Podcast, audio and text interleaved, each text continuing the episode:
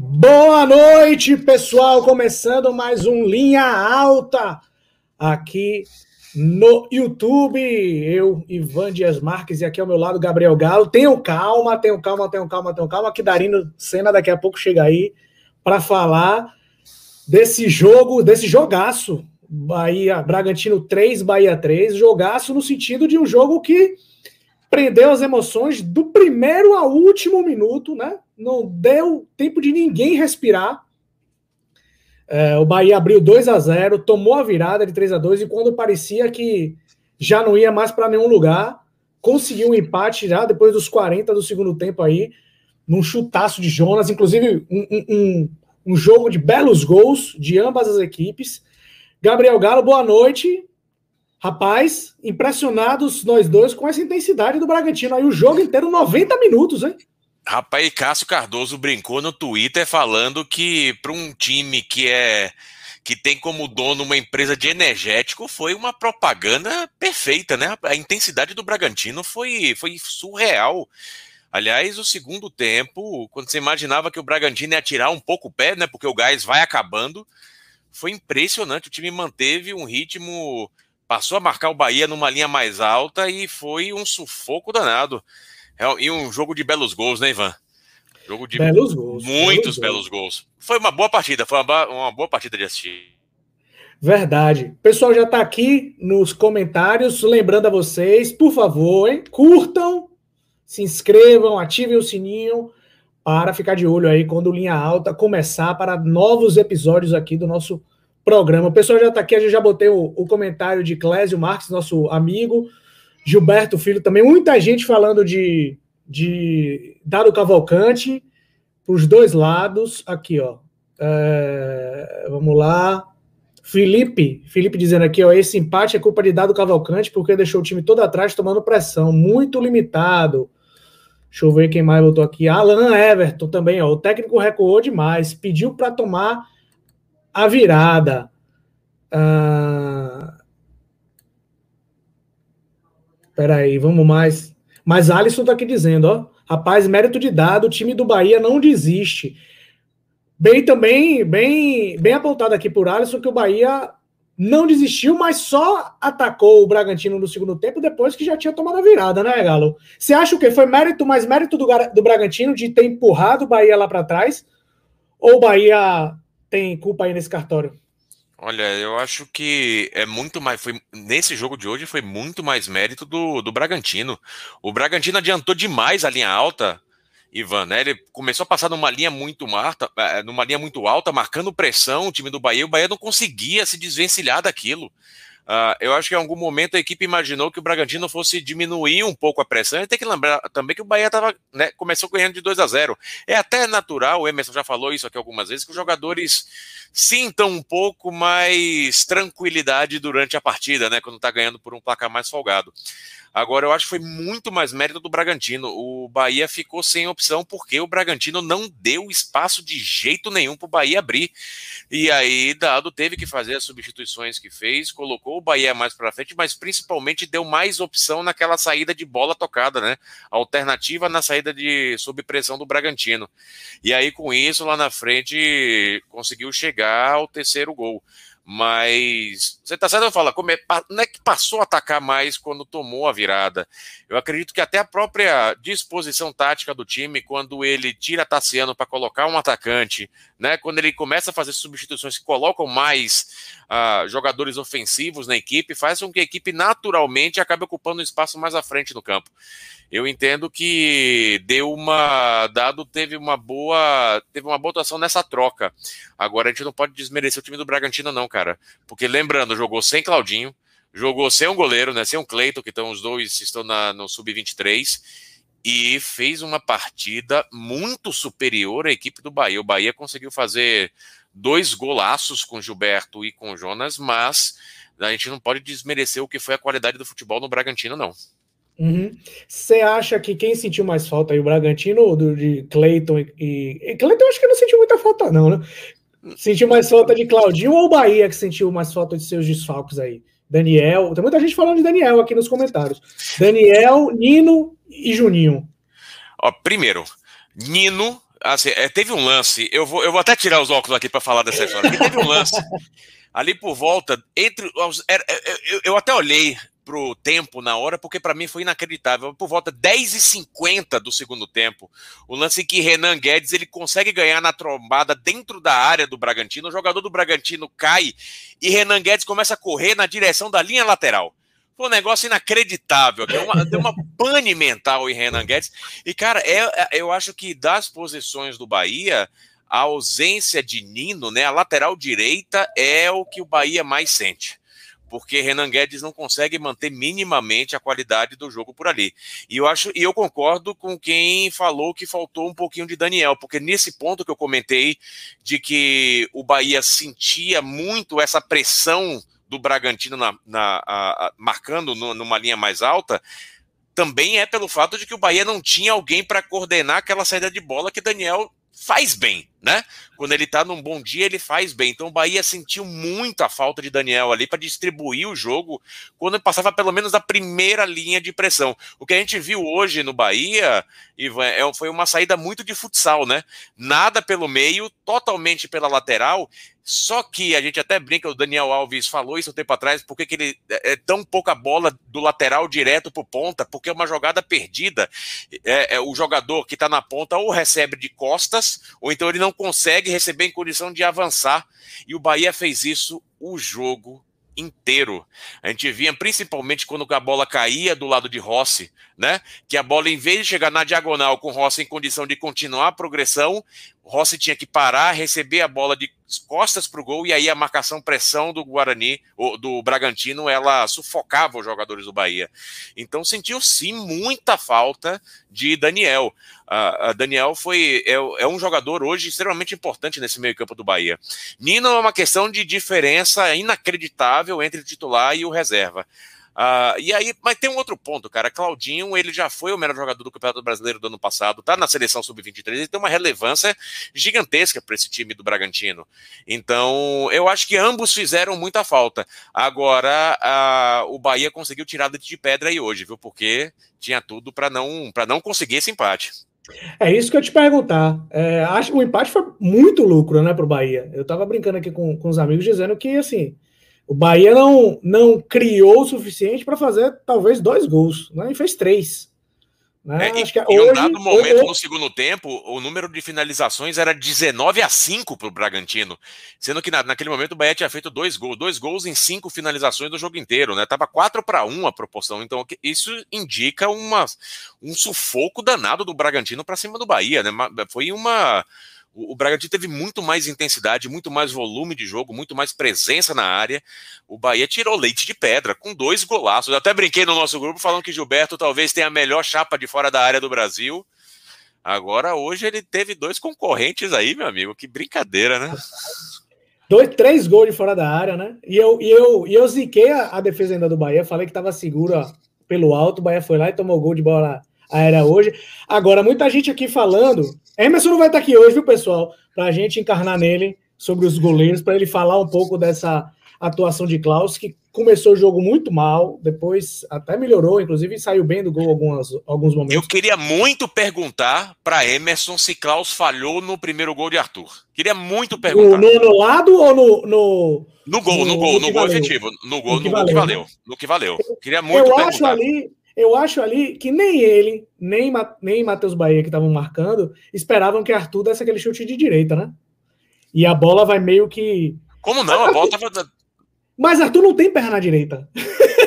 né? Arthur é aquele canhoto que não tem perna direita. Todas as jogadas ele pegava e cortava pro meio. Cortava pro meio. Uma hora ele ia fazer aquilo, eu também acho assim. Uma hora ele ia Parecia direita, Gabigol né? na seleção ontem, então, é isso? Que a bola é. caía no pé direito ele não sabia o que fazer, pelo não amor de Deus. Uma hora ele chutou e chutou, e chutou mal, não foi um chute. Mas eu queria, eu queria muito fazer essa um pergunta. Vamos guardar essa pergunta para segunda-feira, para Emerson, né? Uhum. Que ele vai estar aqui para perguntar se, se Matheus Klaus estava um pouco desatento ali naquele gol do. do pois é, e ainda, e ainda, na verdade, foram três gols, né? Teve, teve um outro anulado para o impedimento que esse não chegou nem a precisar de VAR, que foi um, a, uma falta levantada que o, o próprio, acho que foi o próprio Luan Cândido que fez o, o, o, segundo gol do, do Bragantino, que subiu mais alto que o Matheus Klaus. O primeiro gol, que também foi falha dele, é, que foi que foi anulado. O segundo, tá todo mundo aqui dizendo, foi falha aqui, ó. O Joel tá aqui. Falhou hoje a todo momento. Eu não acho que foi a todo momento. O pessoal já tá aqui, ó. ó é, Klaus não pode ser titular. Volta logo Teixeira.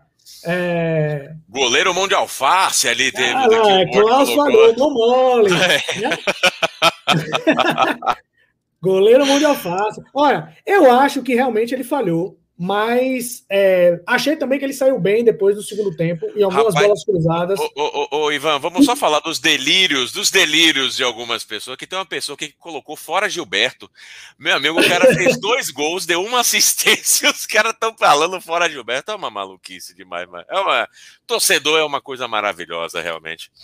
E eu acho assim, como você falou de Daniel, o Bahia perde, na verdade, sem Daniel e Nino. São duas saídas de bolas importantes. Quando o Bahia não consegue sair de uma forma mais tranquila com o próprio Patrick, que saiu, e aí que, que desandou mesmo a coisa, é, o Bahia ficou sem Nino, que é um desafogo até numa bola, numa bola mais, mais longa.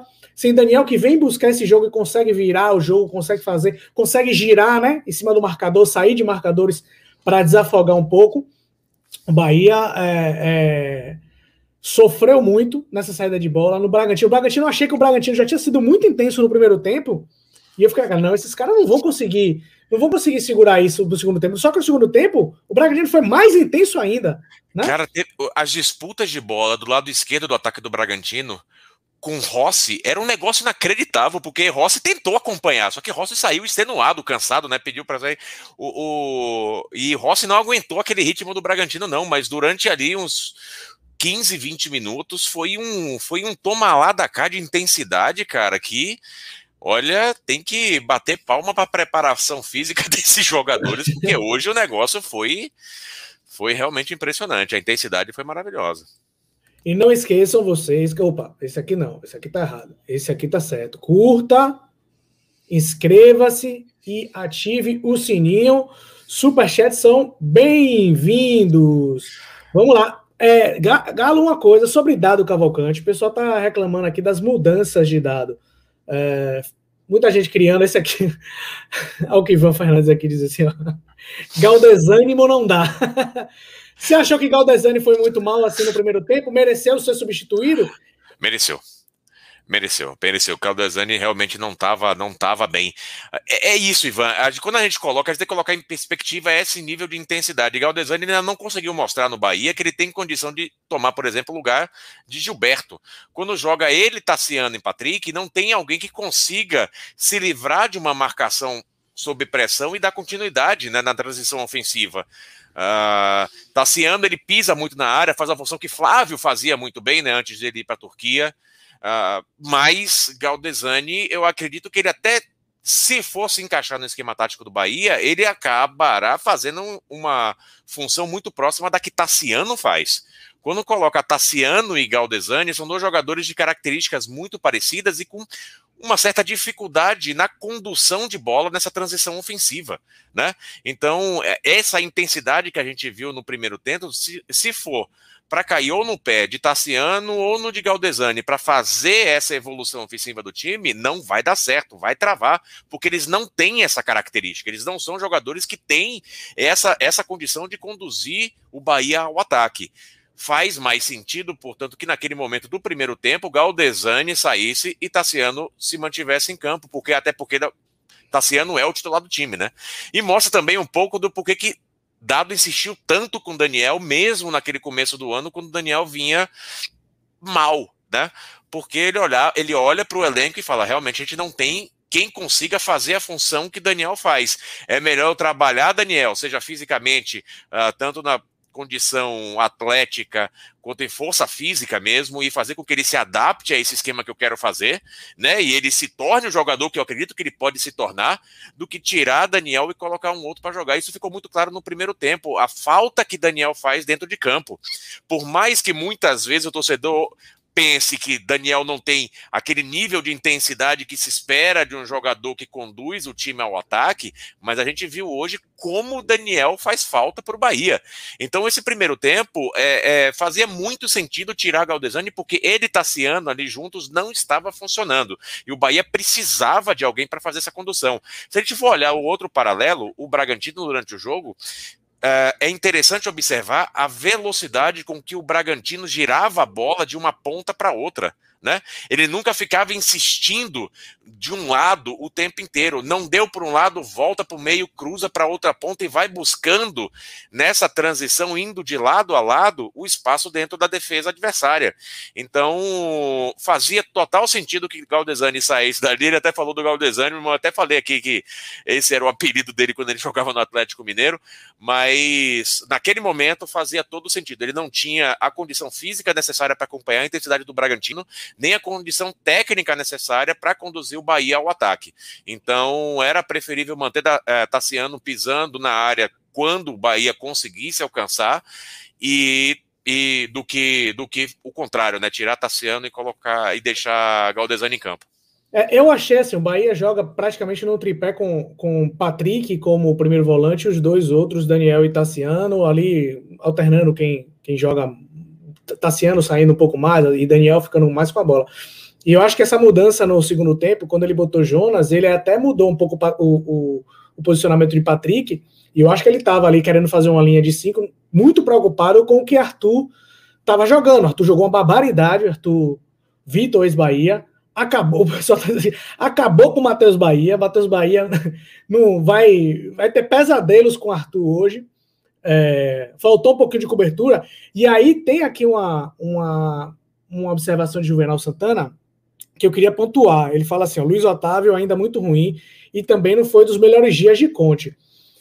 É, eu não deixo de concordar com o Juvenal, certo? Eu acho que a Miolo não, não, teve seus melhores dias. Agora, eu pontuaria que o Miolo também foi muito exposto, né? Tanto Conte como Luiz Otávio jogaram o tempo inteiro expostos, né? Cansou de ter virada de bola que Renan Guedes não estava lá marcando o, o, o, ponta do Bragantino. Ora Pedrinho, ora Coelho. E, e, e Conte tinha que sair para buscar, para matar a jogada. Matheus Bahia tomando de Arthur o tempo todo e Luiz Otávio tendo que sair para cobrir. E aí você vai deixando os espaços nas costas. Eu acho que a, a, a, dupla de zaga do Bahia jogou muito exposta hoje. Realmente não teve nos seus melhores dias, mas eu, assim, também não acho que uh, nenhum dos dois teve é, culpa direta pelo, por nenhum dos três gols do Bragantino. Não, não dá para falar que aquele lance de fora da área, por exemplo, tenha sido culpa direta de alguém ou da, de alguém da zaga especificamente para o gol de cabeça. Enfim, é uma esse até dá, né? Para indicar quem estava ali, mas eu acredito. É, tem mais posicionamento, pode... né? É, eu, eu acho que esse, esse comentário ele vem muito daquele finzinho de jogo, quando o, o Bahia sofre a virada e você percebia quando a câmera focava em Conte. Teve um lance na lateral, né? Pelo lado direito da, da defesa do Bahia, que Conte erra o tempo de bola, faz uma falta e você percebe que ele estava frustrado naquele momento, né? Ele percebe que ele também errou no lance, ele estava um pouco um pouco fora do, não fora do eixo, mas ele estava desgostoso com tudo aquilo que estava acontecendo dentro de campo. Eu acho que ficou um pouco essa ideia. Eu não acredito que Conte tenha sido um grande problema nesse time do, do, uh, do Bahia hoje, não, tá? Uh, eu acredito que foi o Bahia hoje pecou muito pela falta de opção porque aquilo que a gente sempre comenta aqui no Linha Alta, Ivan, de que os jogadores, a diferença de qualidade técnica entre os jogadores titulares e reservas é colossal no Bahia. Então, o Bahia hoje sofreu muito pela falta de opção. Então, é, eu, eu, eu, eu não concordo tanto que Conte tenha sido um, um problema, não, até porque o primeiro gol, o gol que valeu, foi pelo lado de Luiz Otávio na defesa. Uh, depois o, o, o, gol de fora da área, é, o, aquele combate não é Conte que tem que fazer, é, da, é, dos, é dos volantes ali dentro da entrada da área. Enfim, não, não é, não foi exatamente, os gols não saíram por conta de Conte, não. Acho que tem muito dessa visão da frustração que ficou evidente naquele finzinho do jogo lá por parte de Conte, antes do Bahia empatar o jogo. É, eu, eu vejo muito mais assim. Tava aqui que já comentou, mas aí os comentários já passaram aqui, tá um atrás do outro. É, o Bahia, no segundo tempo, o Bahia não conseguiu jogar também porque não ficou com a bola, né?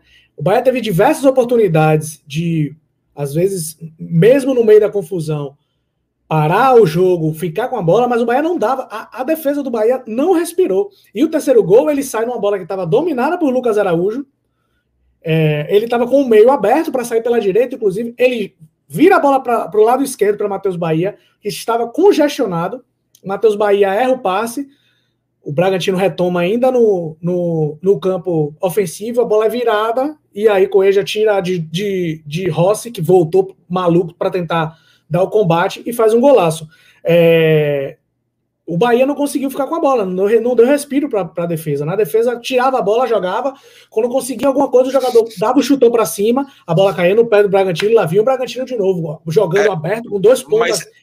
é, é, espetados, né? E girando Ivan, o jogo. Ivan, deixa eu. Bahia. É, Ivan, você que craque de bola, campeão de diversos campeonatos amadores na Bahia, que eu sei. Uh, você sabe muito bem o que significa um time adversário que tem um nível de intensidade absurdo com o qual muitas vezes você não consegue lidar durante muito tempo. Aquela coisa, cara, você tenta sair com a bola, tá o cara em cima, você faz o passe, o cara, alguém consegue interceptar, tem sempre em cima. Chega uma hora e você já jogou, você que joga a bola sabe disso, você fala assim: caralho, né? O que, que eu vou fazer aqui? Os caras não param, não dá. Não é que o Bahia não teve respiro, e eu discordo veementemente de que acha que essa foi uma estratégia do Bahia entregar a bola para o Bragantino. Não. Não, o Bragantino sufocou o Bahia de um jeito que o Bahia não conseguia se livrar. E não conseguiu se livrar. Né? Uh, nas poucas vezes o Bahia foi muito eficiente nas oportunidades que teve. Né, o Bahia deu por volta de sete chutes a gol durante o jogo inteiro, três gols. Então o Bahia foi extremamente eficiente na, nas finalizações a gol. Agora, não vamos desmerecer o trabalho do Bragantino e achar que foi uma estratégia de dado entregar essa bola, porque não foi. O Bragantino adiantou ainda mais a marcação no segundo tempo e quando percebeu que tinha a intensidade necessária para roubar a bola, como você falou, na intermediária de ataque, né, falando do lance do terceiro gol, aí o time não tinha como, não nem precisava, o Bragantino não precisava recuar, porque o Bahia não conseguia ultrapassar essas linhas, essas primeiras linhas de defesa do Bragantino. Então, quando a gente joga com um time que tem uma intensidade tão absurda, cara, chega um momento que o próprio time se abate um pouco, porque, cara, como é que a gente vai conseguir se livrar disso daqui, né?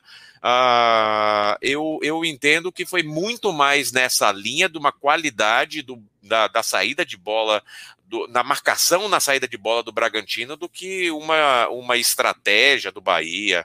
Acho que não foi essa. Cara, quem já praticou esporte, de verdade, eu joguei basquete durante muitos anos, você ainda joga futebol, sabe o que significa ter um adversário com uma capacidade física maior do que a nossa, né? A, a diferença de jogo é brutal. E eu é, é, sempre quando eu falo isso dos jogos do Vitória, por exemplo, é porque eu sei exatamente que eu já estive dentro de quadra, né? Não dentro de campo, mas dentro de quadra, e dá para perceber o quanto a diferença física ela impacta no jogo. E hoje o que a gente viu isso foi uma superioridade física do Bragantino nessa intensidade. Agora, do outro lado, tinha um time que a gente tem que falar a verdade, é um time eficiente do Bahia. Dentro do que o Bahia poderia fazer na proposta de jogo do Bragantino, o Bahia acabou reagindo a isso, porque é um time que marca uma linha alta, né, que marca a pressão adversário, ele acaba oferecendo menos opções para o adversário em como, em como jogar. Você não consegue fazer um jogo propositivo com uma saída mais lenta, isso não existe, né? Quando o time marca, marca pressão.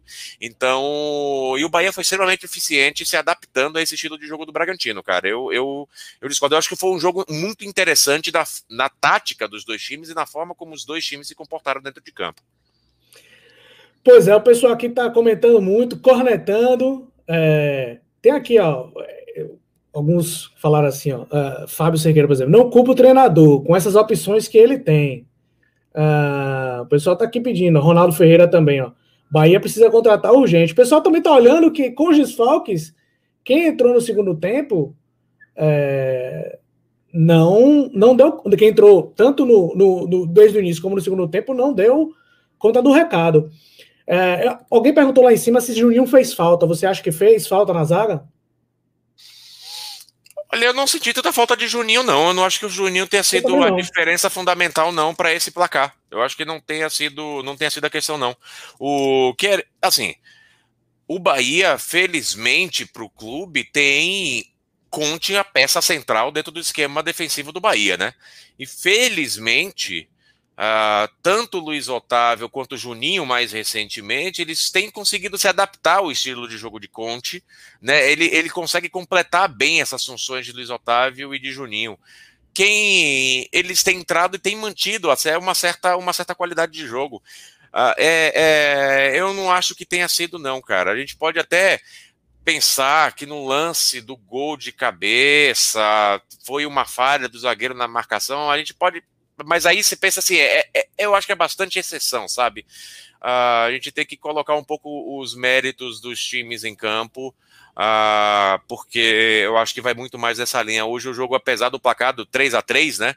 Foi um jogo de muito mérito para as duas equipes. Esse eu, eu acho que esse é. é, é eu, eu, prefiro enxergar da forma como o jogo se deu hoje, numa, num, ter uma visão mais meritocrática de como as coisas se desenrolaram dentro de campo do que a ausência de um jogador específico. A exceção, como eu já comentei aqui, de Daniel e de Renan Guedes. Eu acho que de resto, por causa do Bahia, né? Porque de resto, eu acho que era o que tinha de melhor e acabou mantendo o nível que era esperado para quem fosse jogar ao lado de Conte. É, o pessoal também. Eu, eu o pessoal falando do, do que Conte falando no gol de cabeça, Matheus Bispo aqui dizendo que, que naquele gol de Arthur deve ter sido o, o primeiro que foi anulado. Juninho não ia deixar ele passar. Agora é o seguinte: o que, o que a quantidade de bola que Luiz Otávio tirou de cabeça também na área, meu amigo, não foi pouca, não. Inclusive, no final do jogo, ele tirou umas duas. Eu acho assim, Bahia perdeu alguma coisa com o Juninho, talvez na, na saída de bola, que o Juninho tem, sai um pouquinho melhor, na velocidade, né? Luiz Otávio realmente é bem mais lento do que Juninho, mas eu acho que nesse, na bola pelo alto, aí, numa, numas investidas do Bragantino, Luiz Otávio foi importante. Concordo com você que não fez muita. Não, não, não, Juninho e Luiz Otávio aí, um pelo outro, eu acho que não faria tanta diferença é, no desempenho do Bahia. Eu concordo isso com você. É, vamos lá. E muita gente aqui falando, claro, eu estava deixando um pouquinho para depois, de Gilberto, né? Tá aqui, ó. Art Pop, Gibagô Brocô. Uh, quem mais? O pessoal falou muito, muito lá em cima. Uh, cadê? Deixa eu procurar aqui. Dando parabéns. O ponto positivo foi Gilberto, voltou a marcar dois gols. Melhor em campo, Gilberto. Não, foi, não só dois gols, né? Dois gols e assistência para o gol de Jonas. Uh... É, e aí tem que levar, Darino. Ô, oh, Darino, nossa, chamei você de Darino, pelo amor de Deus, me perdoe, Ivan de Asmar. Hoje é aniversário de Gilberto. Isso. 32 anos e no dia do aniversário dele ele broca dois gols e ainda dá uma assistência, né, rapaz? O cara, hoje ele realmente jogou para se presentear. Um golaço, né? Gol que lembrou muito um gol que ele fez contra o Grêmio, que foi anulado. E ele também fez um gol do, contra o Flamengo de fora da área anos, anos passados. Mas esse é bonito, porque ele rouba a bola do zagueiro, né? leva para linha de fundo, o zagueiro vê, ele dá o come no zagueiro e bate na chapa de, de um quase quase o mesmo lugar ali do, do terceiro é. gol do Bragantino. Fez um, fez um, um belo gol. Nosso amigo Willow aqui está dizendo: acabou a dúvida entre Teixeira e Klaus. Acabou a dúvida? Eu acho que para mim nem tinha essa dúvida, né? Mas tudo bem, a gente vai pelo mérito da discussão, a gente coloca em pauta. Não, para mim, Matheus Teixeira, até pela, pela forma como ele terminou a Copa do Nordeste, ele deveria ser o titular. Né? É, ele é o titular do time, na verdade, né, Ivan? A gente sabe que ele é o titular, não está jogando porque está machucado. E eu entendo que assim que ele estiver bem, ele volta para o time titular do Bahia, reassume a posição e, e segue em frente. O titular do Bahia hoje é Matheus Teixeira, sem dúvida.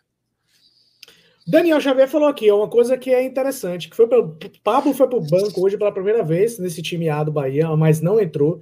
E Daniel Xavier tá, tá aqui dizendo, o substituto de Daniel é Pablo. Eu também acho Pablo com as características semelhantes a Daniel, não tem tanta bola longa, mas tem uma, uma qualidade na saída de bola.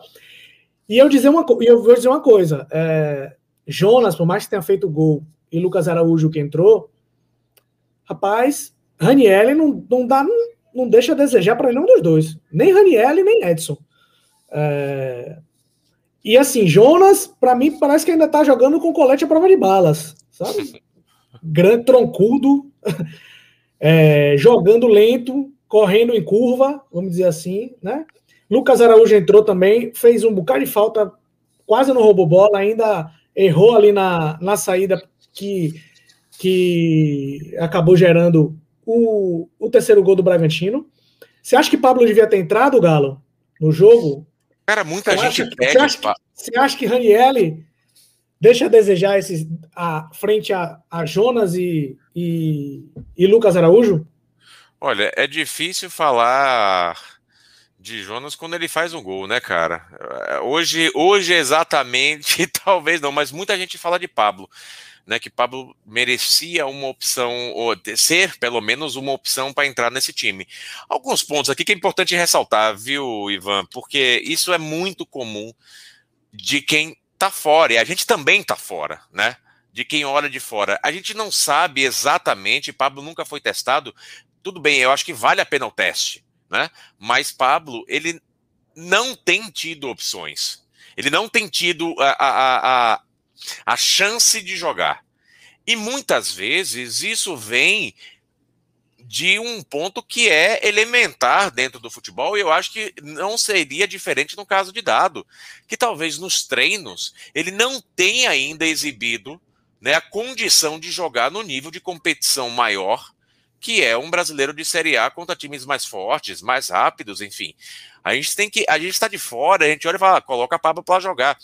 Só que, cara, eu, para quem enxerga de fora, eu tendo a confiar, principalmente quando você tem um técnico como Dado que tem um elenco na mão, que conhece o time a fundo, que sabe, por exemplo, da falta de opção que tem com o Daniel, ele não seria de forma nenhuma maluco de pegar a melhor opção que ele teria para substituir Daniel e não colocar o jogador para jogar por qualquer motivo que não seja o, aquele jogador talvez não esteja desempenhando nos treinamentos suficientemente bem para ir para jogo, né? Então eu, eu entendo que eu tô eu acho que pelo menos vale o benefício da dúvida nesse caso para dado, tá? Porque eu entendo que se Pablo já tivesse se posicionado ou se oferecido como uma, como uma alternativa efetiva a Daniel, ele já estaria jogando sim no Bahia hoje em dia. Pois é, Luiz Eugênio Oliveira está aqui dizendo: colocar Pablo num jogo com essa intensidade sem entrosamento é complicado. Se fosse um jogo mais cadenciado, eu concordaria. Bom vai, comentário, Luiz. É, vai um pouco nessa linha também, vai um pouco nessa linha. Eu acho que, é, é, no, enfim, eu, eu, eu acho que esse é o caminho, cara. Eu, eu dou eu, eu dou benefício da dúvida para dado nesse ponto, tá? Eu tendo a entender que se Pablo tivesse realmente jogando bem o suficiente nos treinamentos para se habilitar para ser substituto de Daniel, ele já estaria entrando nos jogos e hoje também, né? Hoje principalmente, aliás.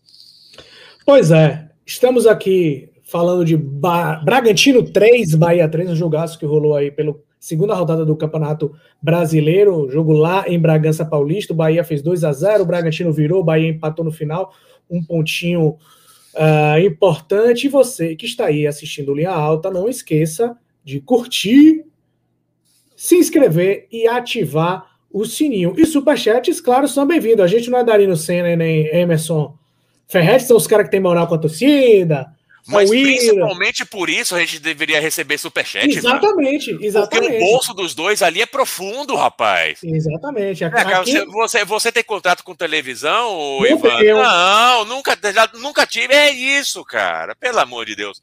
Superchat aí pra galera, até porque sabadão, né?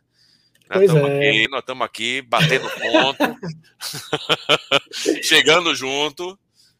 Pois é, daqui a pouco o Darino deve entrar. O Emerson hoje teve um, um, problema pessoal, não vai poder se juntar a gente no dia de hoje, mas Emerson estará de volta na segunda-feira. Segunda-feira, inclusive, tem jogo do Vitória, então não vai ser o, o linha alta debate, vai ser o linha alta cobertura do jogo do Vitória, mas a gente vai deixar a pergunta sobre o goleiro do Bahia para Emerson aqui. A gente não esquece, a gente não vai esquecer, e Emerson vai ter que falar disso. É, o pessoal está falando aqui, ó, Roberto Souza e também Roberto Souza primeiro aqui para Oscar Ruiz está melhorando. tá evoluindo. É... Tá evoluindo. Vamos falar no jargão. tem que dar mais oportunidade ao Oscar Ruiz. Olha, eu, a evolução de Oscar Ruiz foi que hoje ele não atrapalhou. É, é, já, se você for pensar nesse ponto de vista, já é uma evolução, né? Já é uma evolução clara, realmente. É. Agora, a pessoa falar que tem que dar mais oportunidades ao Oscar Ruiz é, é, é, esquecer um pouquinho tanto de oportunidade que esse camarada teve desde que chegou no Bahia, né? É. Eu acho assim. Inclusive, eu acho que a entrada dele e de Alisson, uh, e aí tem muita gente criticando isso, a gente pode falar é, um pouco sobre isso, sobre Dado Cavalcante, sobre o que, é que ele é, falou aqui, o Emerson Monteiro mesmo está dizendo aqui. A gente vai falar dessas substituições, mas vamos pela ordem, né? Hoje eu sei que Michael Douglas e Ruiz entraram melhor, pena que Dado demorou demais a colocar. É isso que a gente vai, que, que eu queria falar com você. A gente queria comentar agora, Galo, sobre essas mudanças de dado. A primeira mudança foi a do intervalo, quando ele tirou Matheus Galdesani e botou Jonas, certo? Você já falou que achava que realmente Galdesani não estava bem. Uh, depois ele tirou Patrick e botou Lucas Araújo. Já foi uma mudança forçada. E o que deixa a pulga atrás da orelha, né? Porque Patrick saiu com a mão na coxa. Se for alguma lesão muscular, que Deus não permita isso.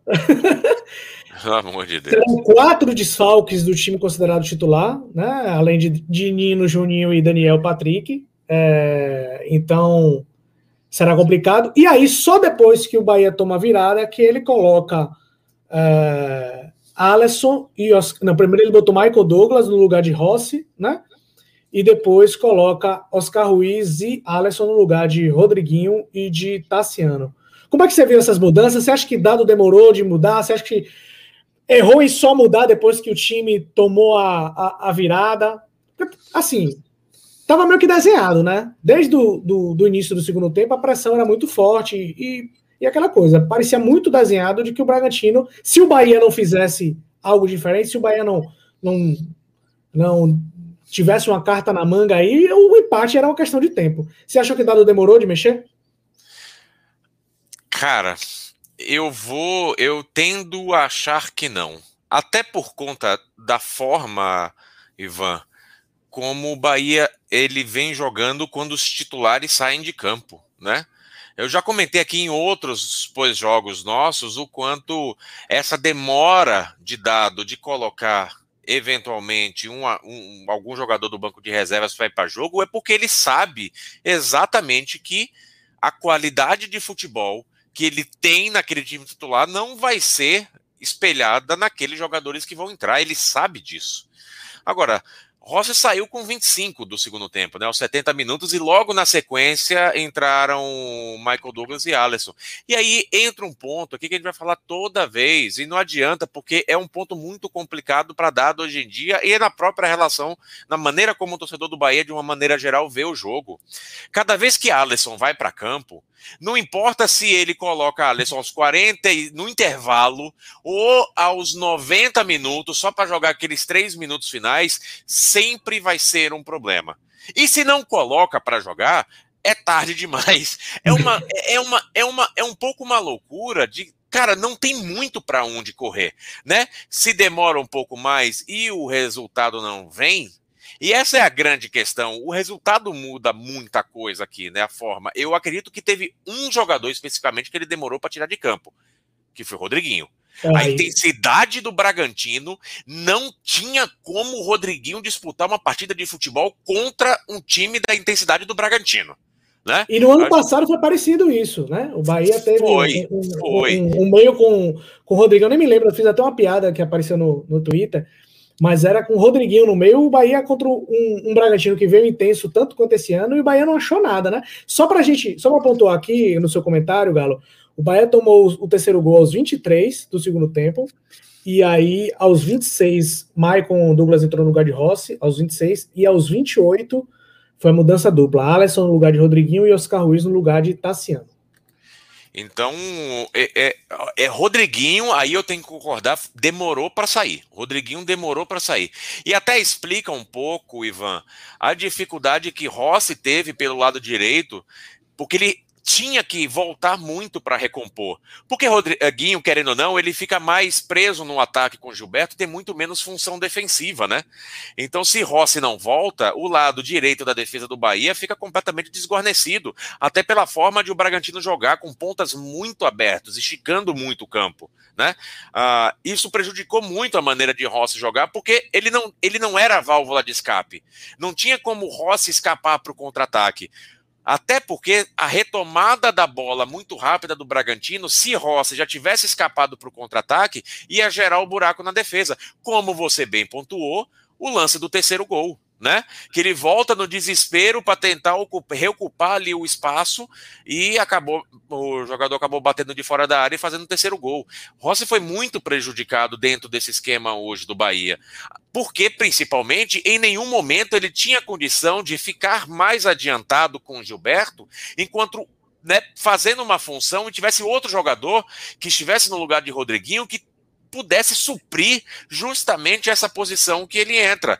Ah, então eu entendo que Rossi foi muito sacrificado e Rodriguinho sim demorou para sair. Agora, Rodriguinho acabou de ser o melhor jogador da Copa do Nordeste, né? Rodriguinho é o titular do Bahia. Rodriguinho pode definir numa bola parada. E isso a gente sabe que o treinador ele mantém alguns jogadores em campo, porque numa eventualidade, num momento, numa bola isolada, Rodriguinho pode fazer a diferença. Cobra uma falta na área para um zagueiro subir de cabeça. É, né, faz, chuta de fora da área e consegue alguma coisa. Ele tem essa qualidade, eu acho que apostou-se muito nisso. Mas é, foi uma aposta arriscada, claro. Dentro da intensidade do Bragantino, eu acho que era uma aposta que estava prejudicando muito o Bahia, porque desbalanceava o time e prejudicava a Rossi. Quando ele coloca, ele tirou, acabou tirando o Rossi e tirou o Rodriguinho também, eu até fiquei um pouco confuso na maneira como ele ia organizar os jogadores do Bahia dentro de campo, porque, em teoria, alguns deles fariam a mesma função, né? Mas essa reorganização fez com que o Bahia tivesse mais opções de subida e descida, porque só quem podia subir na verdade já estava no ataque, que era Rodriguinho, porque se Rossi subisse, as costas da defesa ficavam desguarnecidas e o Bragantino estava atacando por ali.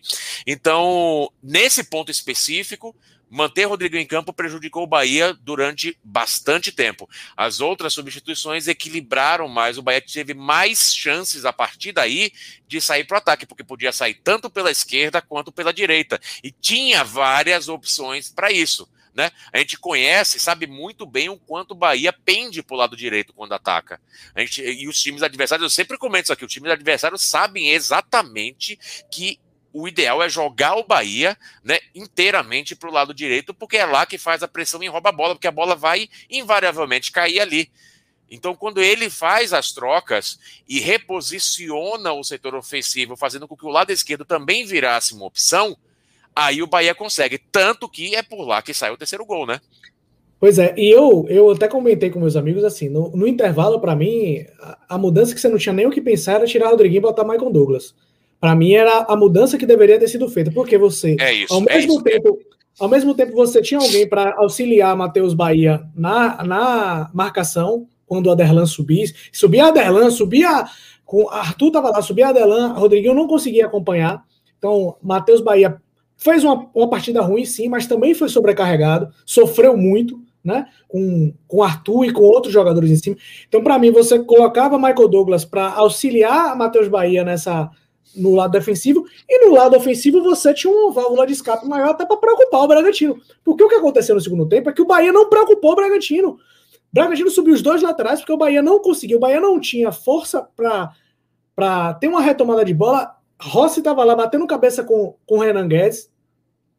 E o Bahia não tinha é, é, essa posse retomada. Teve inclusive uma bola no segundo tempo, depois que aí, é, acho que já, depois do, do 3 a 2 claro, que o Bahia consegue retomar uma bola, a bola vai parar com o Michael Douglas na esquerda, e aí você já tem no meio Oscar Ruiz, que já tinha entrado, você já tinha Alisson de um lado e você tinha Gilberto. O Bahia já estava com três jogadores, e ainda Jonas chegou, acho que até a jogada do gol, não me lembro se foi a jogada que deu no gol. E aí Jonas chegou como um elemento de surpresa. Porque o Bahia e tinha conseguiu. Michael Douglas também, né? E tinha Michael Exatamente. Também. E o Bahia conseguiu aí subir com mais gente, né? Dos dois lados. Então, assim, a mudança Por mais que Galdesani não estava lento, já tinha amarelo, não estava bem, a minha primeira mudança teria sido tirar Rodriguinho, que não estava conseguindo jogar, não estava conseguindo nem reter a bola, o que seria importante num, num, num, jogo em que você é pressionado, quando essa bola sai da área, conseguir reter a bola. Gilberto conseguiu fazer isso muito melhor do que o Rodriguinho hoje.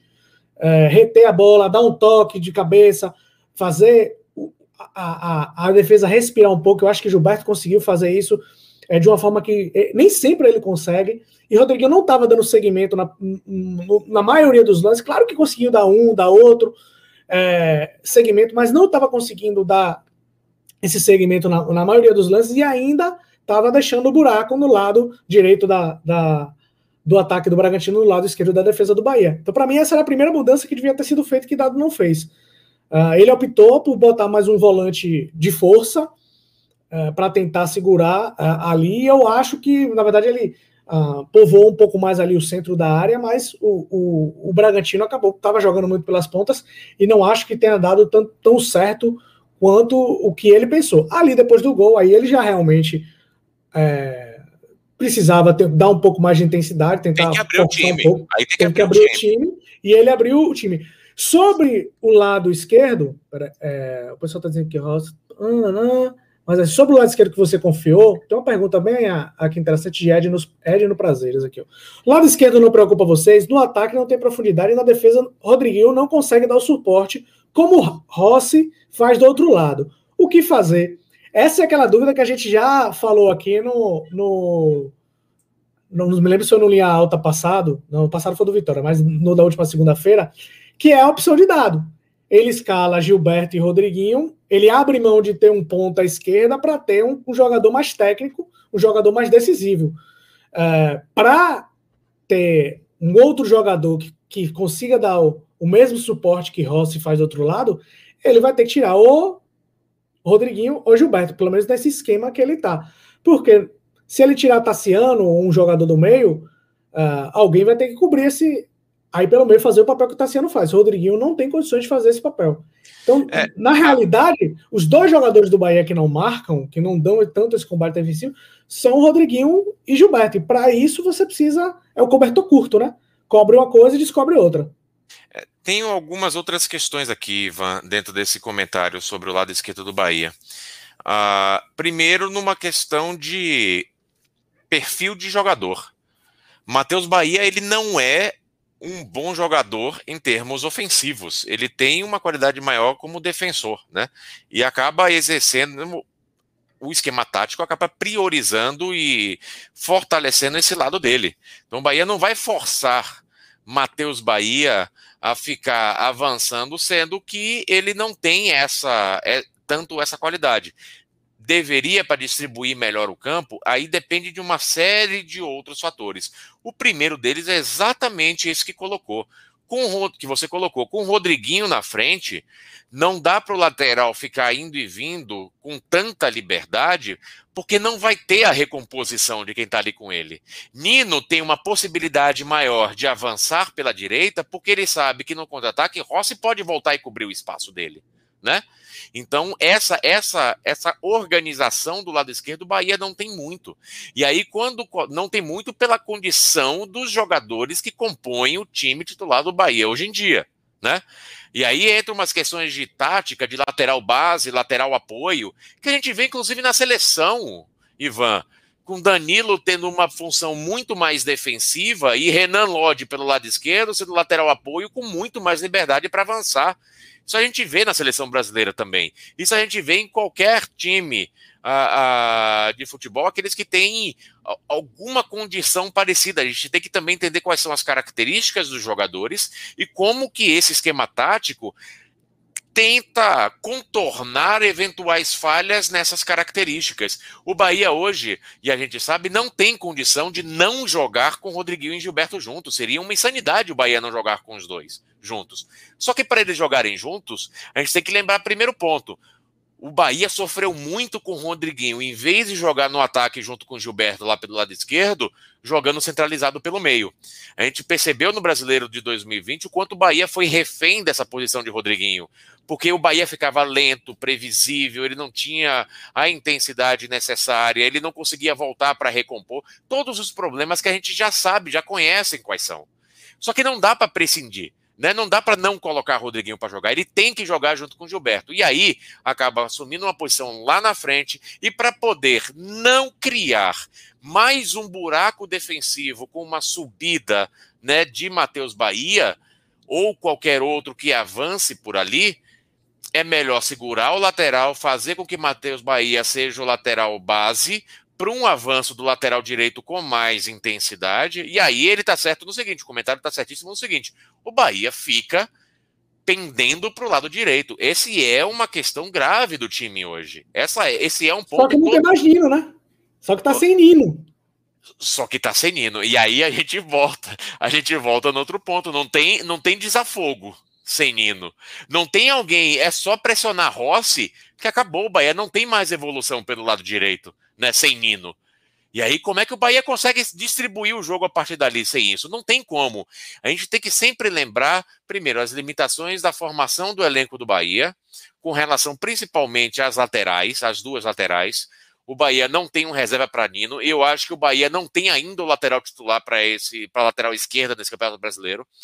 Então, esse, as laterais são dois pontos muito sensíveis. Se, se o Bahia tivesse um lateral esquerdo com a qualidade técnica e física que Nino tem, aí sim esse lado esquerdo, esse corredor pelo lado esquerdo, poderia ser mais bem utilizado, porque você saberia que se alguém subisse, teria alguém voltando, né? Você teria o reforço, você teria a cobertura quando caísse ali de volta. Hoje o Bahia não tem. Não é que o Bahia não tenha apostado. O Juninho Capixaba foi esse jogador durante o tempo no Bahia, mas depois que ele saiu do Bahia, o futebol dele caiu muito. E depois que ele voltou do Bahia, continuou caindo ainda mais, né? Então, o Bahia tem tentado, mas não conseguiu achar. Por enquanto, é Matheus Bahia. Pelas características, ele é mais defensivo do que ofensivo. E aí não tem muito jeito, Ivan. Lateral base, Matheus Bahia, quem sobe ao lado direito, mesmo que seja Renan Guedes. Pois é, e a gente tem o primeiro superchat da noite, Gabriel Galo. Ó, a moral chegou, e é pra você a moral, viu? Olha lá, Meu Deus do céu. Aurelino Fábio, valeu Aurelino. Gosto muito das opiniões de Galo, mas Darino nunca deixa ele falar, então vai super like. Tome, Darino. Tome, ele tá, ele tá na Rádio Sociedade, agora eu vou mandar um, um WhatsApp pra Rádio Sociedade só pra falar isso pra ele. Manda um print, manda um print pra ele. Valeu, meu amigo. Valeu, muito obrigado. Valeu, Aurelino. Obrigado. É... Vamos lá, que tinha uma. A... Alguém falou aqui. Ocorre. Isso que a gente estava falando. Ocorre que quando o lateral e ponta adversário ataca o Matheus sozinho, não consegue segurar. E hoje ainda tinha a questão de que sem Juninho, que é um zagueiro mais rápido e que consegue talvez cobrir é, Matheus nos piores momentos, o Bahia ainda sofreu, né? Então, assim, é, alguém falou que o Anderson falou, Anderson Lima tentar falando se o time era mal treinado. Eu não sei, mas assim, o ajuste, eu não acho que o time é mal treinado, acho que Dado faz um bom trabalho, mas esse ajuste agora, sem Juninho, sem Daniel, é, sem Nino, o Bahia conseguiu se ajustar um pouco. Perdeu a lateral direita, mas conseguiu se ajustar. Sem Daniel agora, uh, e sem Juninho para fazer essa cobertura na, na esquerda, é um, é, tem que voltar a treinar de novo, assim. É, é quase que você é, fazer um esboço do time novamente, começar do zero, praticamente, porque você não tem mais os jogadores com as mesmas características que você tinha antes. Então, acho que o Bahia ainda vai sofrer um pouquinho uh, e rezar aí para rolar um, um, efeito suspensivo, né? Uma baixa na, na, na pena de, de Daniel e de Juninho Vai rolar. Na verdade, quem tá, na verdade, quem tá mais, é, na verdade, quem tá mais perto de voltar é o próprio Nino, né? Que já cumpriu o terceiro jogo hoje. Nino foi condenado a sete jogos, já cumpriu três, já cumpriu três com o de hoje, faltam quatro para ele voltar. Uh, Daniel e, e Juninho foram condenados a seis jogos pelo STJD e, e cumpriram o primeiro jogo hoje. Uh, Adnéria aqui, ó, qualquer time da Série A sofre contra esse Bragantino. A filosofia do Bragantino é jogadores Sim. jovens com sucesso experiências muito rápido que marcam e atacam em bloco o tempo todo. É, é isso, a, a, organização tática do Bragantino é surpreendente, cara. Eu já tinha colocado aqui que foi a surpresa da primeira rodada, pela, pela superioridade que já tinha apresentado contra a Chapecoense, e hoje de novo. Uh, teve até algum comentário que o, o Eliseu Vinagre de Godoy falou na Rádio Celso que não era. Não, o Bahia não foi bem, o Bahia foi péssimo hoje na partida. Uh, discordâncias à parte.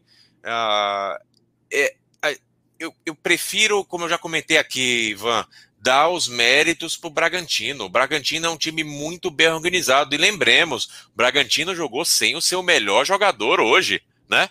O Bragantino jogou sem a principal peça do elenco.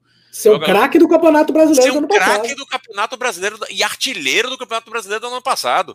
Então, pera aí, vamos colocar um pouquinho de, de mérito também na forma como o Bragantino jogou e joga. Essa, o que eu comentei com você aqui na live hoje, da forma como o Bragantino circula a bola em campo, é, bonito de ver, é agradável, é um time muito bem organizado, é um time muito bem articulado, que sabe fazer, jogando com o nível de intensidade que joga hoje, é o que aí foi o comentário que a Di trouxe é muito difícil de jogar contra. É muito complicado, porque é um time que sabe o que fazer com a bola, joga muito organizado e com um nível de intensidade muito alto. Então, meu amigo, fazer frente ali é muito complicado. Não acho que o Bahia tenha feito uma péssima partida, como diz Eliseu, porque o Bahia conseguiu um empate, né? Vamos lá. O Bahia, apesar das ausências, o Bahia ganhou com muita tranquilidade na primeira rodada, né? E empatou fora de casa com um time que disputa ali junto com o Bahia, eu acho, pelas posições ali que vai que belisca alguma coisa ali na parte, no finzinho, na rabeira, né, de quem vai para Libertadores ali entre sétimo e, e, e, décimo, décimo segundo, enfim, é, é, é, por ali que esses dois times tendem a brigar.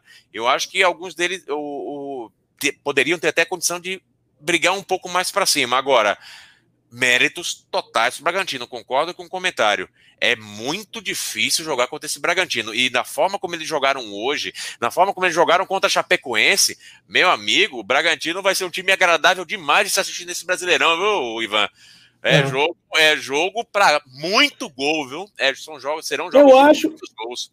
Eu acho o Bragantino, mesmo perdendo para o Fluminense pela Copa do Brasil uh, na quarta-feira ou na quinta, não, na quarta-feira, eu ainda acho que o Bragantino é o time com maior condição de, de figurar ali no G6, tirando aqueles seis conhecidos favoritos, né? Inter, Grêmio, Palmeiras, Flamengo, São Paulo e Atlético Mineiro. Eu acho que o, o time que tem aí a, a, a possibilidade de furar esses seis aí e tomar o lugar de um deles é o, o Red Bull Bragantino. Eu acho assim, pelo futebol que apresenta, pelas boas peças que tem, peças não tão conhecidas, mas muito eficientes.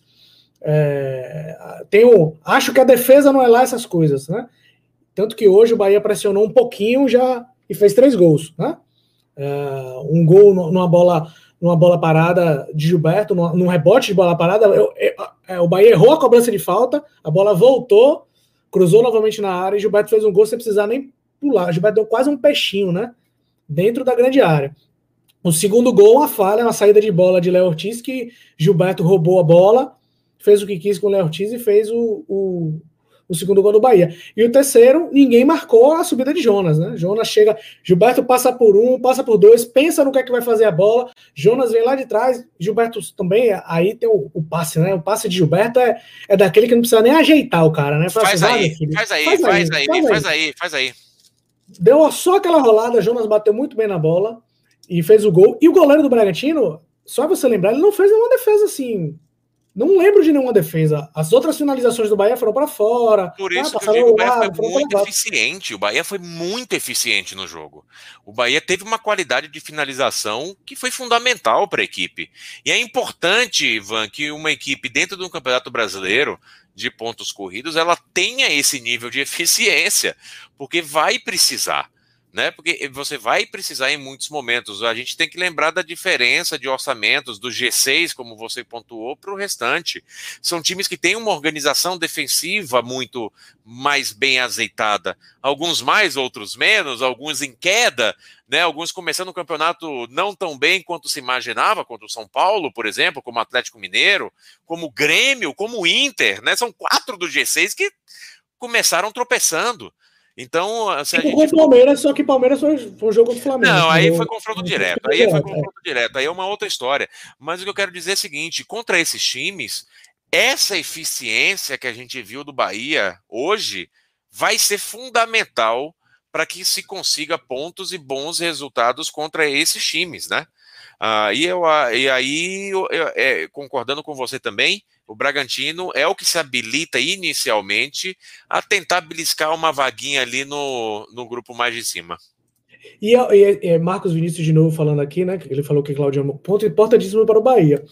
Eu diria assim, se o pensamento do Bahia primeiro é fugir do rebaixamento, é, eu acho que não vai ser muito time que está nessa briga lá embaixo que vai conseguir arrancar ponto do Bragantino lá em Bragança, não poucos vão conseguir isso que o Bahia conseguiu. E até outros times é, um pouco mais qualificados. Não vai ser qualquer um que vai roubar um pontinho, esse pontinho que o Bahia conquistou hoje. Não é todo mundo que vai conseguir roubar lá em Bragança Paulista, não.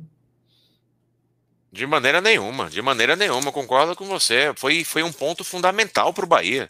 Foi um ponto fundamental. A gente tem que lembrar também em cima dos desfalques, né, Ivan? Nessas duas primeiras rodadas, o Bahia ganhou dentro de casa com autoridade e empatou fora de casa com um time forte. Então, em termos de resultado, o Bahia larga muito bem nesse Campeonato Brasileiro, apesar das ausências. Então, vamos lá, vamos colocar um pouquinho, abaixar um pouco aqui. Eu entendo a, a, a ânsia do torcedor. Né, de querer ver o time sempre se impondo em campo, de querer ver o time vibrando e jogando, mas tem que lembrar, cara, o Bahia fez uma partida. Eu não acho que tenha sido uma excelente partida, mas foi uma partida extremamente eficiente contra o Santos. E foi hoje uma partida que eu acho que, uh, em termos de criação, foi até pior do que aquela contra o Santos, mas foi mais eficiente do que o jogo contra o Santos, em, em termos ofensivos. Então vamos lá, tem que, acho que tem que respirar um pouquinho e falar, cara, o Bahia ganhou com autoridade o primeiro jogo, empatou fora de casa com um time bem forte, larga muito bem nesse Campeonato Brasileiro. Esse é o ponto, o Bahia larga muito bem nesse Brasileirão. Isso é um bom sinal. Isso não é um mau sinal. Tem pontos a resolver?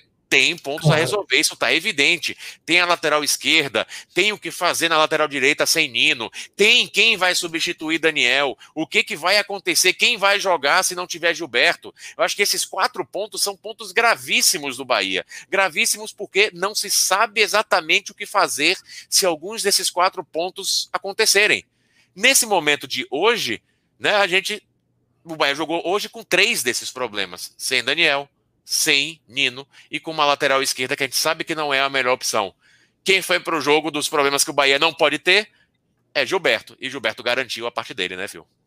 Pois é, o Santos, eu acho que dentro do pensamento inicial do Campeonato Brasileiro é um adversário direto do Bahia. O elenco que o Santos tem, não tá. Hoje ganhou, ganhou do Ceará. Ganhou hoje do Ceará por 3 a 1 numa partida catastrófica de Messias. Eu não sei se você acompanhou, eu vou te dar aqui os comentários. Messias fez um pênalti ridículo. Depois, se alguém, pelo amor de Deus, quem não souber, é um dos lances mais ridículos de pênaltis que eu já vi na minha vida. Foi o lance do Messias. A bola veio rasteira da intermediária esquerda. Rasteira. Ele tentou descer de cabeça e deu com o braço na bola. Um lance bizonho. No, depois, mas Marinho bateu o pênalti e perdeu o pênalti. No segundo gol do Santos, gol de Marinho, ele foi tirar uma bola cruzada ajeitou para Marinho, que só empurrou pro gol sozinho. E o terceiro gol, a bola chutou fraca, não ia para lugar nenhum, numa cabeçada de Caio Jorge, bate Messias e entra no gol do, do, do, do Ceará. Messias hoje uma partida terrível, terrível, mas o Santos conseguiu os três pontos. É isso, vai ser uma briga interessante aí, cara. Vai todo mundo tirar ponto de todo mundo. Eu acho que ao contrário dos outros anos, Ivan, que teve muito empate, né, que o campeonato teve empates demais, muito acima do que é o futebol em outros países e o que é a história do Brasileirão, eu acho que esse campeonato vai tender a ter muito menos empates. A gente vai ver, portanto, jogos melhores e com uma pontuação no final do campeonato maior das equipes. Vai ser, vai ser, vai ser mais, vai, eu acho que vai ser um campeonato mais interessante de assistir do que foi o ano passado, inclusive. É, pois é, eu acho que, que alguns anos atrás, talvez o pessoal aí também, se você uh, olhar para o papel ainda, o pessoal vai achar esse empate com o Bragantino, ah, o resultado normal. Não, eu acho assim, o Bahia pegou o time do top dele em casa e ganhou, e o Bahia pegou um time mais forte do que ele, fora de casa, empatou. Um empate desse contra o Bragantino é a mesma coisa que empatar, praticamente a mesma coisa que você empatar com, com talvez um, um, um Palmeiras, sabe? Empatar com o um Atlético Mineiro. Assim, são equipes mais fortes, mas são pontos que talvez você não conte naquela, naquelas contas que você tem online, dizendo assim, ah, esse jogo aqui, Bahia e Bragantino, quantos pontos o Bahia vai ganhar aqui fora de casa? Né? Talvez naquela conta que se faça, vocês tenham botado, o pessoal tenha botado X aí, né? Do zero ponto nesse jogo contra o Bragantino. E o Bahia foi lá e conseguiu um ponto. É, é, eu acho que é, é, é, tem alguns times ali que se, se qualificam para tentar beliscar uma vaga ali no G6. O Atlético Paranaense e o Bragantino acabam se destacando mais. O Fluminense também tem essa possibilidade, né? Já fez isso no Brasileiro do ano passado, é um time muito bem organizado. Esses três estão ali, eu acho, né, na parte. Vai, no segundo grupo que vem atrás do G6. Então, fazer pontos contra esses times esses três principalmente, é fundamental para o Bahia voltar para casa e pensar, cara, nós não estamos no patamar do terceiro grupo, não, cara, que é a galera que vai ali no meio de tabela, né? A gente está ali junto exatamente com o Bragantino, com o Fluminense, com o Atlético Paranaense, e se bobear, sobe um degrau. Eu acho que é, é, é, é ajuda a difundir e fortalecer um pouco mais essa mentalidade. Eu sempre comento aqui no Linha Alta o quanto quanto é importante que um time de futebol vá para campo querendo ganhar o jogo. Né? Que um time de futebol vá para campo achando que pode sim e tem sim condição de vencer aquela partida. Porque, meu amigo, tem como. Hoje foi um belíssimo jogo de se ver, foi um belíssimo jogo de se acompanhar. E eu, olha, honestamente, claro, o Bragantino é muito bem organizado, tem um nível de intensidade, mas eu entendo que no campeonato aí de pontos corridos, até pela forma como acabou o Brasileirão no ano passado, Bragantino e Bahia estão ali, estão ali bem parelhos, tá? Foi um jogo bastante de times iguais, viu? Eu, eu não acho que o, o Bragantino te, esteja tão acima assim do Bahia, não. Cadê seu microfone, Ivan Dias Marques? Cadê seu microfone, meu filho? Atenção. Problemas técnicos com Ivan Dias Marques. Vai voltar aqui em algum momento. São as agruras do, do, ao vivo, né, Ivan? As agruras do ao vivo. Você pode fazer química, você pode. É, química não, porra. Fazer mímica, né? Vou colocar aí falando agora. Agora. Acabou a bateria. Rapaz, bateria rosa, essa bateria de 3 real do Feiraguai, meu amigo. Você compra um pacote com 20 pilha, você coloca aí nesse negócio também para parar no meio da live, viu? Ai, ai, ai. E o pessoal tá aqui comentando, Ivan, coloca pelo menos uns comentários aí do pessoal que tá aqui conversando aqui com a gente, de que que o Henrique é, o Eric ele coloca, o Eric Henrique coloca que o Bragantino está uns dois passos acima do Bahia. É difícil colocar, falar quantos passos são esses, né? Porque é, é subjetivo demais. Olha, pelo histórico, o Bahia foi campeão da Copa do Nordeste. O Bahia, tudo bem, o Bragantino passou de fase na Copa Sul-Americana, o Bahia não mas eu ainda entendo que, que eles acabam entrando. Eu concordo, eu tendo a concordar com você, Eric. Que, o... oh, que maravilhoso! Eu tendo a concordar com o Eric, viu, Ivan, de que o Bragantino ele se habilita a estar um passo à frente do Bahia. Até pela. Se você pegar assim, a história do jogo de hoje em, em nível de volume de jogo, de intensidade de organização, o Bragantino é um time mais mais forte, mais cascudo. Só que você fez um comentário que eu acho que é essencial. A zaga do Bragantino, ela é bem fraca.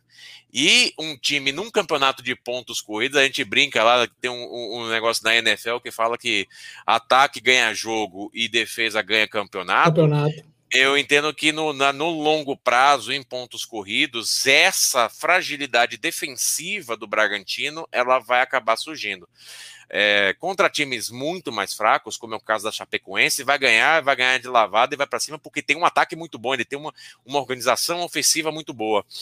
Agora, eu acredito que vai acabar oferecendo em jogos que esta organização ofensiva não funcione tão bem, que, né, que os times adversários consigam fazer frente a, essa, a esse ímpeto ofensivo do Bragantino, a defesa pode comprometer. E aí o Bragantino pode perder pontos, como já perdeu pontos no brasileiro do ano passado. A gente tem que lembrar também que o Bragantino ele desgarrou um pouquinho na briga do rebaixamento, mas também brigou ali embaixo durante muito tempo, né? Vai acabar largando ponto no meio do campeonato por conta dessa defesa que é muito frágil.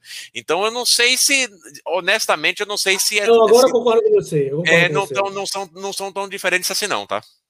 Eu concordo com você. Eu acho que a defesa. Eu, eu tenho mais segurança na defesa do Bahia até do que na defesa do, do Bragantino, no miolo de zaga. Não vou mentir isso, não. Dani Duarte estava perguntando aqui quando é que Nino volta. Ó, Nino foi condenado a sete jogos, já cumpriu três. E aí o Bahia tem o Vila Nova, tem o Internacional, tem o Ceará fora de casa, Vila Nova pela Copa do Brasil, Inter, Ceará e Corinthians pelo Campeonato Brasileiro. E aí no Bahia e Atlético Paranaense, dia 23 de junho, véspera de São João, Nino Paraíba vai estar apto a voltar mas ah. fique tranquilo, Ivan, que vai ter um efeito suspensivo essa semana, vai reduzir essa pena para três jogos. E é, é, a história do STJD, que a gente conhece muito bem. Né? A gente já tinha falado, eu tinha falado aqui no Linha Alta que não ia ter multa, que não ia ter nenhum escassel, que eles iam pegar cinco, seis jogos aí. Teve alguns que pegaram mais do que isso, mas eu imagino que em algum momento vai, vão até reduzir. Que essa é a onda, né? Essa é a onda, né? Que, que você, você o STJD, isso faz uma pena maior, entra com recurso, daí dá aquela, dá aquela amenizada, tira mais uns jogos e no fim das contas aquela. Acaba em três cesta básica. É, uma cesta básica aqui, uma cesta básica aqui, dois, três jogos, quatro jogos, assim, no máximo de suspensão e manda bala. Uma outra coisa, e aí eu vou lembrar do, do até do, do jogo contra o Bragantino no ano passado, no, no ano passado, no Brasileirão passado, 4 a 0 para o Bragantino, e teve um pessoal que citou isso, né? É, Aquele time tomou 4 a 0 sem reagir de, de nenhuma forma. E hoje, mais uma prova dessa mudança de comportamento é que num, contra um time que jogou parecido contra aquele, o Bahia teve muito mais força, mesmo com todos os problemas. Quando tomou 3 a 2 foi para cima, buscou o resultado.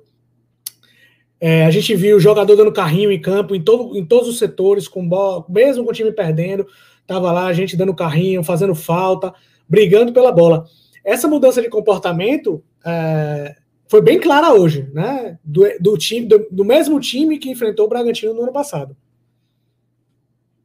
Cara, é, é, são, são outras realidades, Ivan, são mundos diferentes. A gente já debateu muito na conversa com o René, na conversa com o Dado, em todos os. A, na, isso é recorrente nas nossas análises aqui no Linha Alta, de como houve uma mudança de, de postura do Bahia dentro de campo. Dentro de campo e fora de campo, com, as, né, com aquilo que foi trazido, que a gente ouviu aqui nas histórias com o René e com o Dado, na maneira como o Bahia buscou fazer as coisas de fora para dentro, né?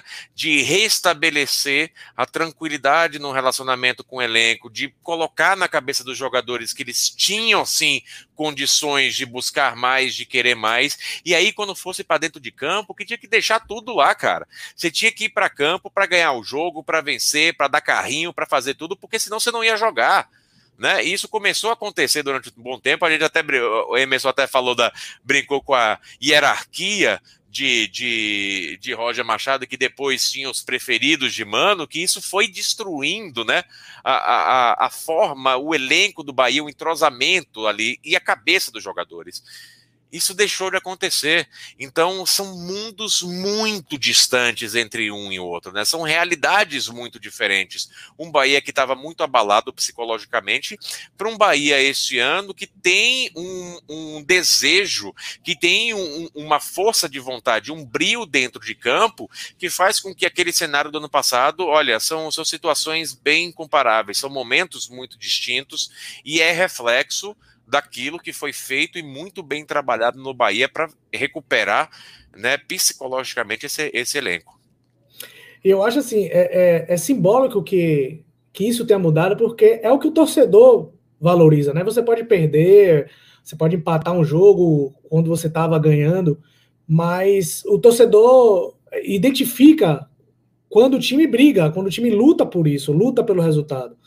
Então, assim, o Bahia não fez as melhores partidas uh, que a gente viu esse ano, sofreu muito, mas se conquistou o empate, principalmente depois de estar tá perdendo, depois de tomar a virada, se conquistou o empate, é porque brigou por isso, né? O Bahia brigou por esse empate, quis construir esse empate, é, teve outras chances, não chances claras, mas teve outras finalizações. Gilberto deu uma, uma, uma, uma cabeceada, acho que Luiz Otávio deu outra cabeceada. Bahia, teve, Bahia não tinha tido nenhum escanteio no jogo, eu acho, até tá tomando por 3 a 2 E aí, depois de, de, de tá perdendo o jogo, o Bahia foi lá, arranjou uns dois escanteios. O problema, às vezes, é esse: quem tava batendo o escanteio, batendo a bola parada do Bahia era Alisson, né?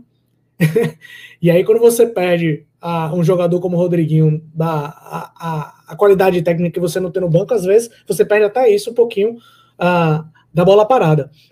O Dani Dorst está aqui dizendo, ó, cadê? É, quando o Jona fez aquele golaço, só faltei, só faltei derrubar minha casa, que baita gol. Foi um golaço, foi um golaço. Quem tá aqui, um Lazinho, Lazinho apareceu, Lazinho. O Bahia assustou-se e o jogo adverso estava vencendo por dois gols, sem merecer, deixou de ganhar, perder e empatou. Saímos no lucro.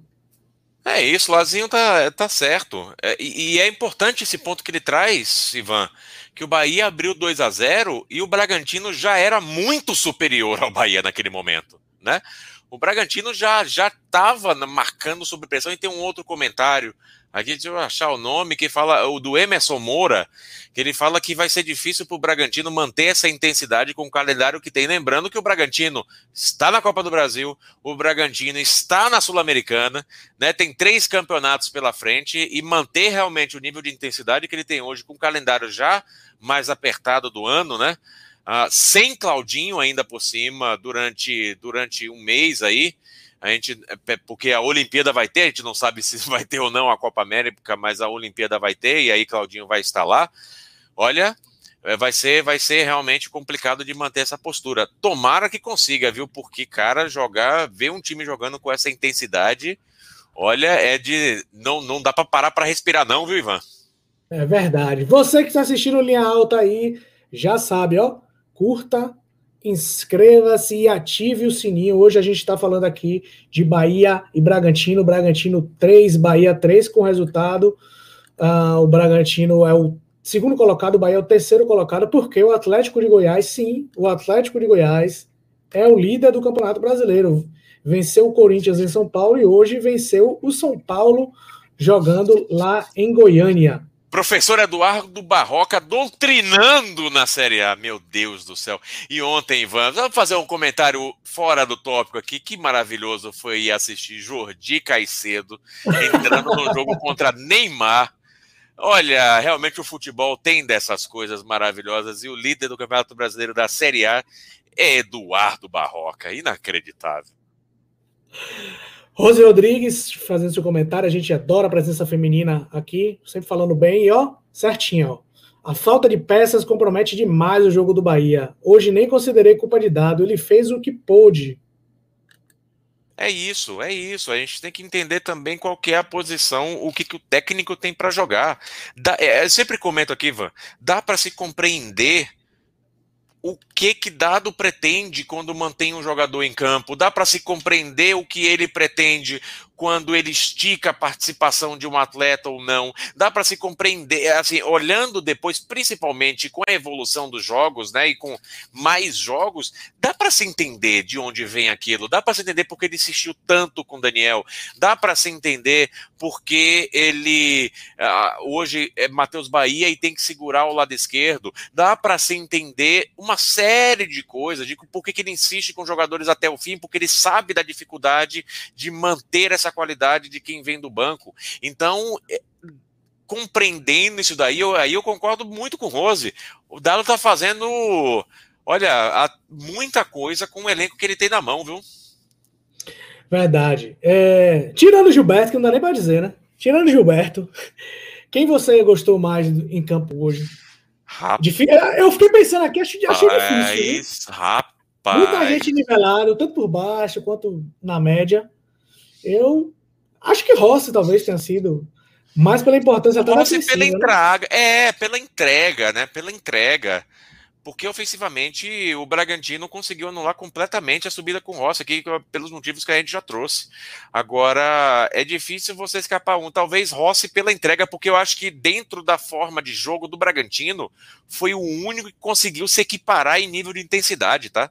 Foi o único que conseguiu tentar trazer uma possibilidade de equiparação ao Bragantino em termos de intensidade. Então, eu diria Rossi. Agora, a diferença entre o que o Gilberto trouxe no jogo de hoje e o que todo o resto do time do Bahia trouxe é colossal.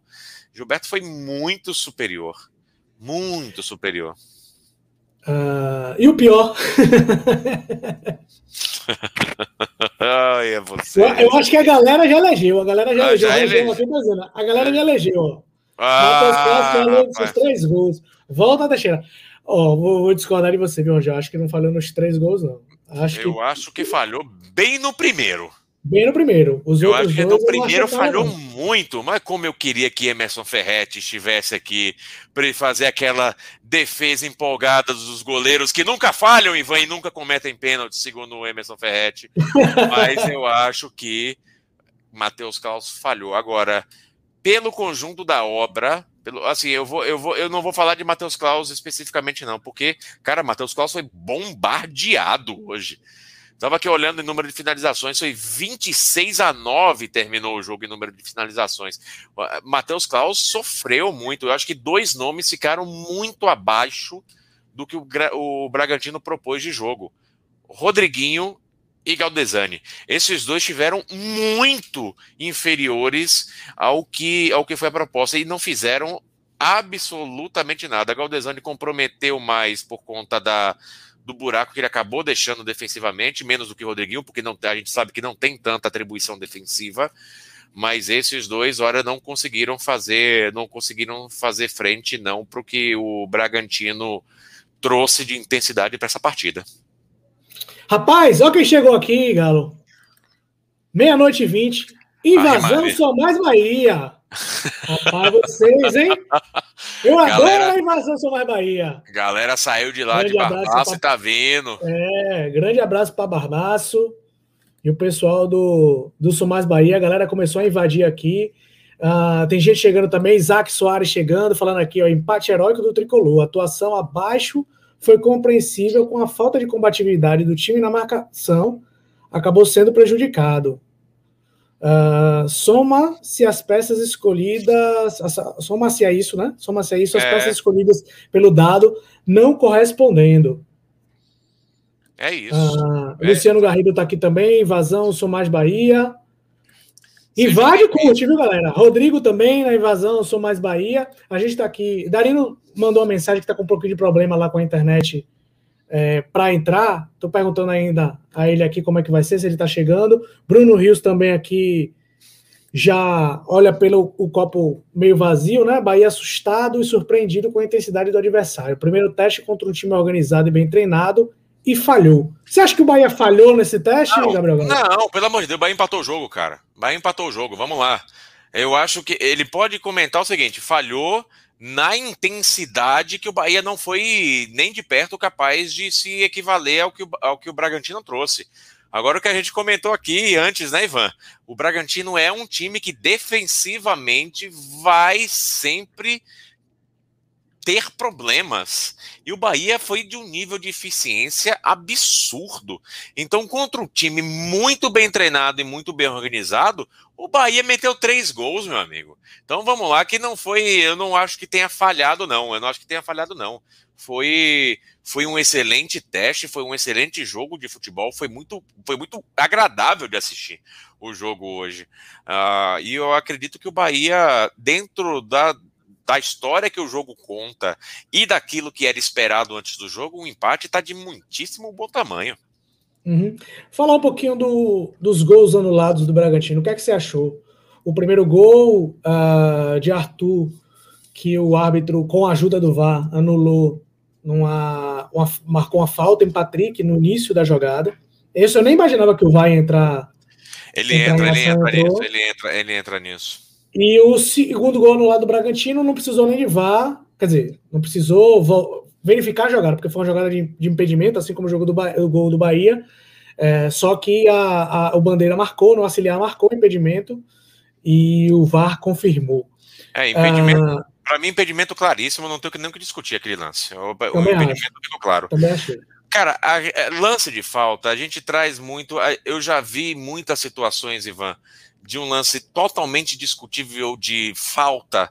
Eu lembro de um lance do Rodriguinho, quando ainda estava no Corinthians, nos primeiros experimentos do VAR no jogo contra o Cruzeiro, que eu estava assistindo aquele jogo, que ele, numa bola esticada, e, e, não era um lance de falta, que o braço aberto dele vai no peito do Dedé. Só que é o Dedé, né, meu amigo? O Dedé continua de pé, Dedé, não muda nada, o Corinthians faz o gol e o gol é anulado por causa da falta. Discute-se muito essa questão da falta na origem da jogada, né? Vai ter lances de maior intensidade, lances de menor intensidade. O que a gente tem que saber é o seguinte: apesar do VAR ainda ter um problema de tempo, o VAR tem melhorado eu acho que significativamente, apesar de ainda ter erros, e aquele erro, por exemplo, do Vasco contra o Internacional no fim do brasileiro do ano passado é gravíssimo, mas no geral, né, eu acho que está se aperfeiçoando melhor em termos de decisões. Vai, vai haver erro, vai haver erros, mas e eu entendo que para chamar uma falta daquela, você tem que ter muita convicção do que aconteceu, tá?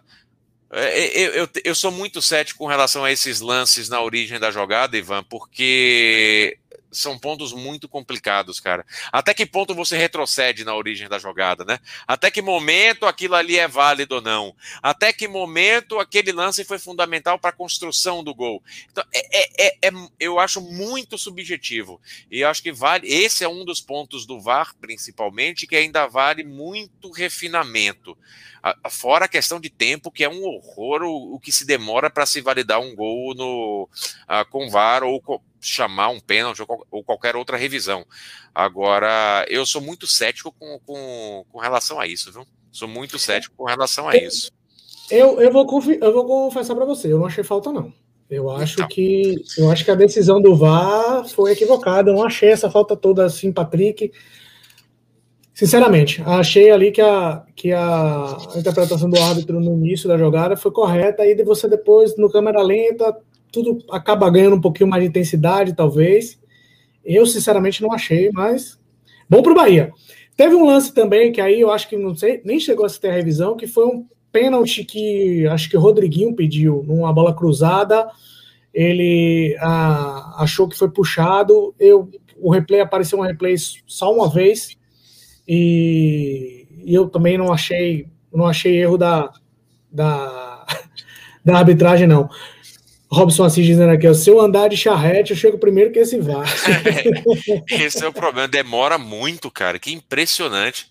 Até para aquele lance, aquele primeiro lance que você olha e fala, cara, obviamente vale o gol. O juiz já deu o gol, já foi o gol, mas você fica dois, três, quatro minutos olhando, esperando, analisando, ter a confirmação. E o primeiro lance, primeiro replay, você olha e fala: não, claríssimo, segue o jogo. É difícil, viu, cara? É difícil até, até de é, chegar antes. E o lance do Bahia, a, quando eu vi assim o replay, eu falei: Ih, tá impedido. E aí eu não percebi que tinha um jogador do Bragantino entre dois jogadores do Bahia. E aí, na hora que ele sai, engraçado o lance é esse: quando o, o, o, pessoal congelou a linha, tá o pé dele fora. Ele tá saindo e deixou o pé, o pé mais alto. Né? Ah, né? entendi. E aí a ponta do pé dele é o que mais. Acho que o ombro também dava, mas o, a ponta do pé deixa claro é, e Marcos Vini Bahia, é assim, o bom exemplo é o da Premier League. Ele coloca aqui o Marcos Vini Bahia, que na Premier League dura menos de um minuto para você ter um retorno do VAR. Inclusive, o VAR lá tem uma, uma, uma, um respeito às decisões de campo muito maior, Ivan. Só chama se tiver, se tiver algum problema realmente muito sério. Esses lances de anulação por falta na origem do lance, rapaz, ou é uma voadora a lá Felipe Melo, ou então não tem essa, segue o jogo, cara. É. A Premier League eles conseguiram realmente azeitar muito bem essa história do VAR. Claro, aí também tem a qualidade dos árbitros, tem a questão de tecnologia que é utilizada, ah, e tem uma série de outras questões envolvidas, mas lá os caras conseguem realmente colocar para rodar com muito mais velocidade. E eles também até foi um, foi um, um, um protocolo até criticado pela FIFA, que muitas vezes o árbitro não vai nem na cabine, né? Ele ouve ali o que o, o que o árbitro lá da, da, do VAR diz, o árbitro ali em campo mesmo. Se foi pênalti, ele, a, a, grande, muitas vezes ele não vai naquela cabine olhar o lance, se foi pênalti ou não, só pelo áudio mesmo do que o, o, os, os, auxiliares que estão na, na, comandando lá o árbitro de vídeo dizem, o árbitro já toma sua decisão e é tudo realmente muito rápido. Inclusive, para esse brasileiro, eu acho que tentando agilizar, a CBF tirou um dos, dos, dos árbitros auxiliares que ficavam na cabine do VAR, que eram três, e nesse Brasileirão são só dois. Acho até para tentar diminuir o número de opiniões né, no lance e tentar é, fazer com que tudo aconteça mais rápido. Show aqui, Givanildo Prachedes mandou uma mensagem aqui, ó. Manda força para o nosso tricolor Ulisses. Queria mandar um grande abraço para Ulisses, Ulisses Gama, que infelizmente perdeu o pai hoje, né? Essa doença maldita. Que Força, é a. Força, Ulisses. E aí, grandar, deixar um grande abraço aqui para o um, um grande amigo, um cara de um coração enorme. E que tudo fique bem, Ulisses, que vocês tenham força para superar esse momento. Um grande abraço, um grande beijo de todo o pessoal do Lealta, com certeza, Darino e Emerson, que não estão aqui nesse momento, uh, estão junto com a gente nesse, nesse desejo de, de bons fluidos aí, boas, boas energias para que tudo siga melhor daqui para frente. Uh, Aurelino Fábio perguntando sobre Patrick. O que é que vocês acharam de Patrick hoje? Achei ele muito abaixo do normal. Aurelino não foi o primeiro a falar sobre isso, não. Teve outro comentário aqui mais cedo que, fala, que também o Patrick como abaixo do normal. O que, é que você acha? Você achou? Eu achei que não vi muito tanta diferença. Eu acho que todo o sistema defensivo do Bahia foi pressionado. É então... isso, é isso, é isso. Eu acho que quando você é tão pressionado, Ivan, como você está comentando, eu acho que quando você sofre tanta pressão, com tanta intensidade, o adversário tão em cima, é, é natural que você entenda que né, os volantes e o sistema defensivo não está bem. Eu acho que Patrick, ele, ele é um jogador bastante regular, né? É jogador que tem uma constância no seu futebol muito boa. A gente pode até pensar que ele não teve tanto ímpeto físico, não conseguiu desarmar, que é uma coisa que ele faz muito bem hoje, com, uh, uh, hoje no Bahia, mas, mas vou mais uma vez reforçar, méritos também para o Bragantino. Eu acredito que, inclusive, Patrick acabou sendo bastante sobrecarregado por conta da presença ao mesmo tempo de Daciano e de Galdesani, principalmente com Galdesani ali do lado dele. Pessoal, esse é o Linha Alta, depois de Bragantino 3, Bahia 3, pela segunda rodada do Campeonato Brasileiro, já sabe, né? Like, like, like, like, like, like, like, like, deixe seu like, curta bastante, inscreva-se no Linha Alta no nosso canal e ative o sininho. E superchats são bem-vindos. Só teve um superchat, um superchat, eita, quase não sai. Só um superchat hoje. Eu queria saber se a galera não vai ajudar aí. Vamos lá, vamos dar o, o cafezinho meio de galo, não é porque a gente não, não, não, não tem contrato com a TV que a gente não merece um cafezinho. Ah, Bruno Rios diz aqui, ó, comentando sobre o Patrick. Patrick não teve a chance de desarmar bolas, por isso não podemos avaliar. Quando, quando o Patrick ia para cima, a bola já tinha girado. É isso eu tinha comentado, Ivan. A bola girava com muita rapidez de um lado para o outro, cara. Era, era difícil. Ou você se antecipava e estava em cima do marcador, ou então realmente não tinha esse tempo, não. Ele chegava um pouquinho atrasado, realmente. O, todo o sistema defensivo chegava um pouquinho atrasado por conta da maneira como o Bragantino jogou ali, como girou aquela bola ali na frente da área do Bahia. Teve uma pergunta mais cedo, eu acabei de acabei perdendo ela, que a gente estava falando, na verdade, depois de, de, que a gente comentou sobre a questão do lado do lado direito, lado esquerdo do Bahia, e alguém perguntou: será que não valeria então uh, colocar um atacante, inverter, vamos dizer, Rodriguinho, passar Rodriguinho para a direita e Rossi para a esquerda, ou um outro atacante pela esquerda que pudesse deixar mais equilibrado esse Bahia, já que Renan Guedes, obviamente, não é Nino, eu ia te perguntar isso, esqueci do, do o comentário passou e eu acabei não, não, não falando Cara, na hora. Olha só, a gente tem que lembrar de algumas coisas, até em cima do que foi também o ano passado. Todos esses testes foram feitos, né? Todas essas reorganizações foram feitas. E a maneira como o Bahia conseguiu encontrar um modelo de jogo melhor foi com Rossi pela direita e Rodriguinho do lado esquerdo. Agora tem um ponto. Aqui que eu, esse, esse é um ponto importante, Ivan que é a gente viu um, em alguns momentos no jogo contra o Santos, mas eu sinto falta de enxergar mais. É essa troca de posição, de inversão de lado. Rossi ele fica fixo do lado direito do ataque do Bahia. Faria sentido, em cima dessa pergunta, que em algum momento houvesse uma troca de posição, né, trazendo o Rodriguinho mais para o lado direito e colocando o Rossi para o lado esquerdo. Eu acho que essa inversão de lado, ela poderia ser muito benéfica. A gente vê isso acontecendo bastante, principalmente no futebol inglês, né? a gente viu isso em alguns momentos com a seleção brasileira no começo do Tite, que invertia muito. O Filipão fazia muito isso em 2014, 2013, por exemplo, né? Uh, invertendo muito o Hulk de um lado, ele, ele, ele transitava transitava muito entre os lados. Eu acho que faz falta isso sim para o Bahia. Seria interessante o Bahia, dado tentar fazer essa transição. Pode ser, uh, uh, Ivan, que em algum momento, porque isso exige um, uma organização tática muito grande. Porque se Rossi estiver do lado esquerdo do ataque, alguém vai ter que cobrir esse buraco de Rossi, de que eh, não vai, não vai ter o Rodriguinho voltando pelo lado direito, né? Então, tudo bem, se ele voltar, os outros jogadores do meio-campo vão ter que se reorganizar defensivamente, porque eles também têm que flutuar quando o Rossi ele trocar de posição. Essa é uma organização que parece muito simples quando fala, só que dentro de campo ela é muito complicada né, a circunstância de jogo, porque você está sendo muito condicionado a, a, assumir uma determinada posição dentro de campo, e de repente, se Rossi vai para o outro lado do campo, quem é que vai cobrir o lado dele? Em que momento? Vem em bloco? Não, Daniel transfere. Ou então, não, Tassiano faz a ponta. É, entende que é, uma, é um balé dentro de campo que é, exige uma preparação e um entrosamento muito grande para que aconteça. Agora, vale muito a pena testar isso. Eu gostaria, a gente viu em alguns momentos no jogo contra o Santos, mas muito raro. Hoje não aconteceu em momento nenhum em Bragança. Rossi ficou fixo do lado direito e acho que faz muito sentido sim colocar Rossi para flutuar mais, assumir mais posições no ataque. E aí, mais uma vez, é o mesmo comentário que a gente faz aqui com relação à vitória, fazer com relação à Bahia. Eu acho que seria interessante também uh, com que o Bahia, a depender do adversário, tivesse um outro esquema tático, uma outra organização. A gente fala do 4-4-2, por exemplo.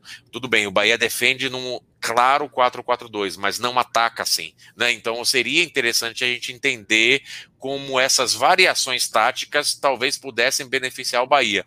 Isso precisa de muito treino, muito entrosamento. Né? Agora, principalmente na questão de Rossi, eu vou concordar com o comentário. Eu queria ver ele também flutuando mais e assumindo do lado esquerdo também do ataque. Mas aí eu acho também tem a característica do jogador, né? Às vezes o jogador, por exemplo. Eu, e pode ser que ele não renda. É, não pode renda. ser que ele não renda. Pode ser que ele não renda. Pode ser que ele não, não tem jeito, porque a gente tem que lembrar também um ponto. Qual que, é, qual que é o perfil de Rodriguinho e qual que é o perfil de Gilberto, inclusive, né? Por que, que acabou casando tão bem? Os dois são destros e tem um chute de fora da área que é excelente, né? Se você coloca Rodriguinho pelo lado direito, ele não vai conseguir cortar para o meio para bater pro gol. Ele vai ter que ir para a linha de fundo. E na linha de fundo, o Rodriguinho não vai. Não tem como. Ele não é o driblador. Ele não é o velocista que vai chegar na linha de fundo. Então pode ser que neste cenário o Bahia não consiga se organizar bem dentro de campo, né? Mas, ao mesmo tempo, eu acho que faria algum sentido tentar. Porque, em algum momento, Ivan, se você faz com que o lado esquerdo consiga avançar mais, mesmo com o Matheus Bahia indo ali de fundo, com Gilberto mais recuado, a entrada pelo lado fraco, que o Rodriguinho já faz pelo lado esquerdo, ele também poderia fazer pelo lado direito. Ele teria menos função na organização do ataque, de receber bola ali na intermediária, né? Com, ele faz bastante. Gilberto fez muito isso hoje. essa, essa organização dele com Gilberto, de Rodriguinho e Gilberto, ela funciona muito bem ali pelo lado esquerdo. Eles, quando um sai da área, o outro entra, né? Quando o Gilberto sai mais, o Rodriguinho assume uma posição mais dentro da área. Eles têm essa, esse entrosamento bom para isso. Daria para organizar isso bem do lado esquerdo. Mas, claro, talvez não vá chegar tanto à linha de fundo, porque não vai ser a boa do Rossi com a perna esquerda. Talvez vá perder o chute de fora da área com o Rodriguinho, né? Mas num jogo como hoje, que a gente já comentou aqui que Rodriguinho demorou muito para sair do jogo porque não tinha como acompanhar o Bragantino, eu acho que essa configuração seria fundamental. Porque se você está num, no, tá num modelo de jogo sem Rodriguinho, deixando o Rossi com liberdade para atacar por qualquer uma das duas pontas e deixar um outro jogador completando a linha de quatro pelo lado direito do Bahia, eu acho que o Bahia teria ainda muito mais vias de escape, confiando no posicionamento de Rossi do que do que teve no jogo de hoje. Essa configuração eu acho que daria mais certo hoje sem Rodriguinho. Pois aí, é, o Bahia, tirando o Matheus Bahia, hoje, estou contando aqui, o Bahia não tinha mais nenhum canhoto em campo. Matheus Bahia, o lateral esquerdo, era o único canhoto em campo. É, e assim, tem muito jogador, tem muito jogador que, que, que, que gosta de atuar pelo lado invertido. O próprio Arthur hoje é um dos grandes exemplos disso. O Arthur, quando jogou aqui no Bahia, várias vezes foi testado do lado esquerdo, que é o lado da perna dele, e Arthur não conseguia render. Só rendia com a perna contrária. E, e, e, e, tem outros jogadores, como é o caso de Rossi, que só conseguem render porque são aqueles jogadores que vão para a linha de fundo, né? Que é, o, que é o jogador como Rossi. Michael Douglas, por exemplo, é o jogador que o Bahia tem no banco que joga pelo lado esquerdo, mas é um jogador destro, né? É um jogador que corta para dentro. Fez um gol, inclusive, contra o Bahia dessa forma. É, é um jogador que, que entra na diagonal na área, né? Ele sai da, da, da canhota em diagonal para finalizar com a perna direita. E o Bahia não tem esse jogador. Acho, se eu não me engano, Oscar Ruiz é canhoto.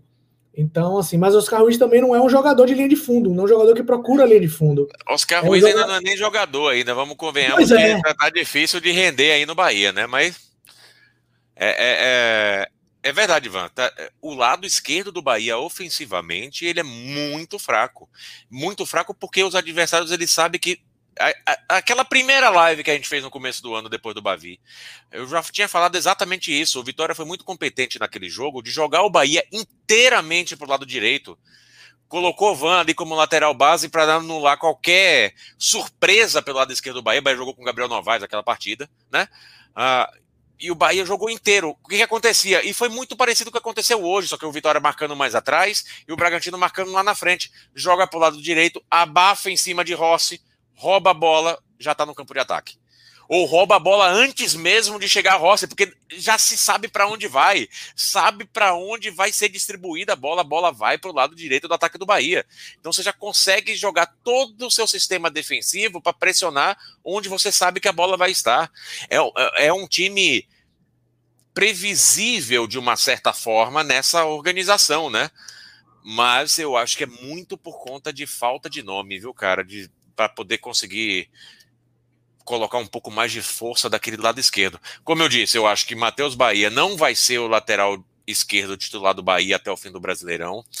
Uh, eu, eu entendo que o Bahia, é, é, as duas laterais são problemas. Eu acho que o Bahia já tem quatro problemas. A gente sabe, eu vou repetir aqui: um reserva para Nino, porque Renan Guedes realmente cai, o Bahia cai muito sem ele.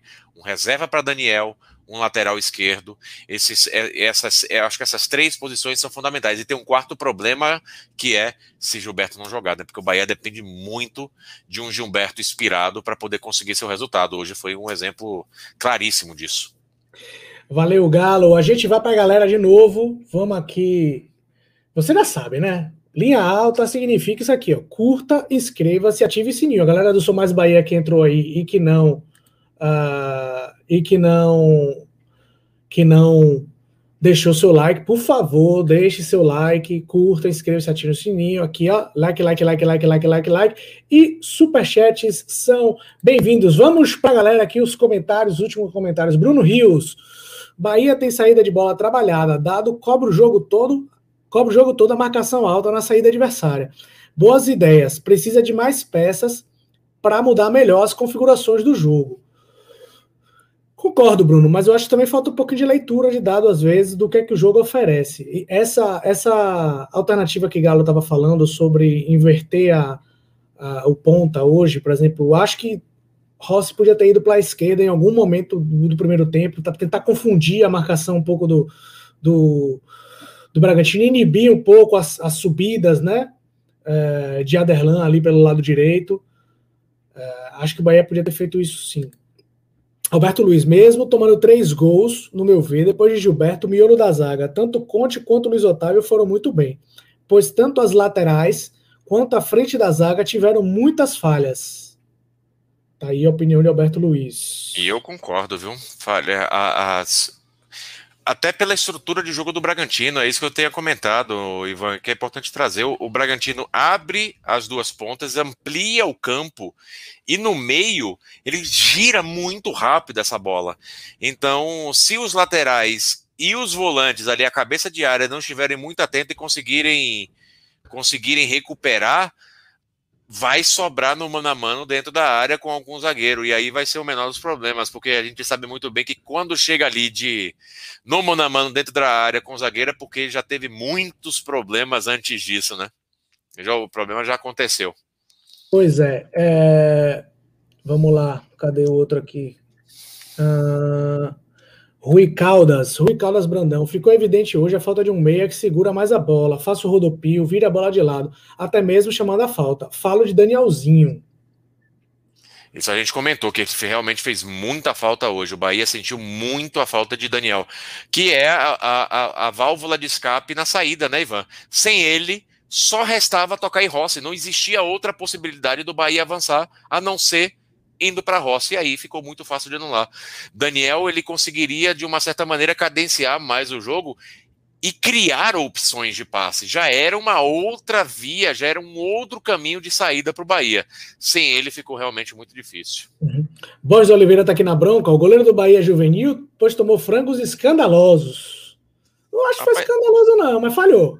Não, o primeiro gol. Vamos, faremos essa pergunta aqui para Emerson Ferretti, viu, Borges? Segunda-feira. Vamos fazer essa pergunta aqui para Emerson Ferretti, o maior corporativista de goleiros do Brasil. Vamos fazer essa pergunta para Emerson Ferretti, porque, na minha concepção, aquele primeiro gol, seu Ivan, foi uma bela de uma falha, viu?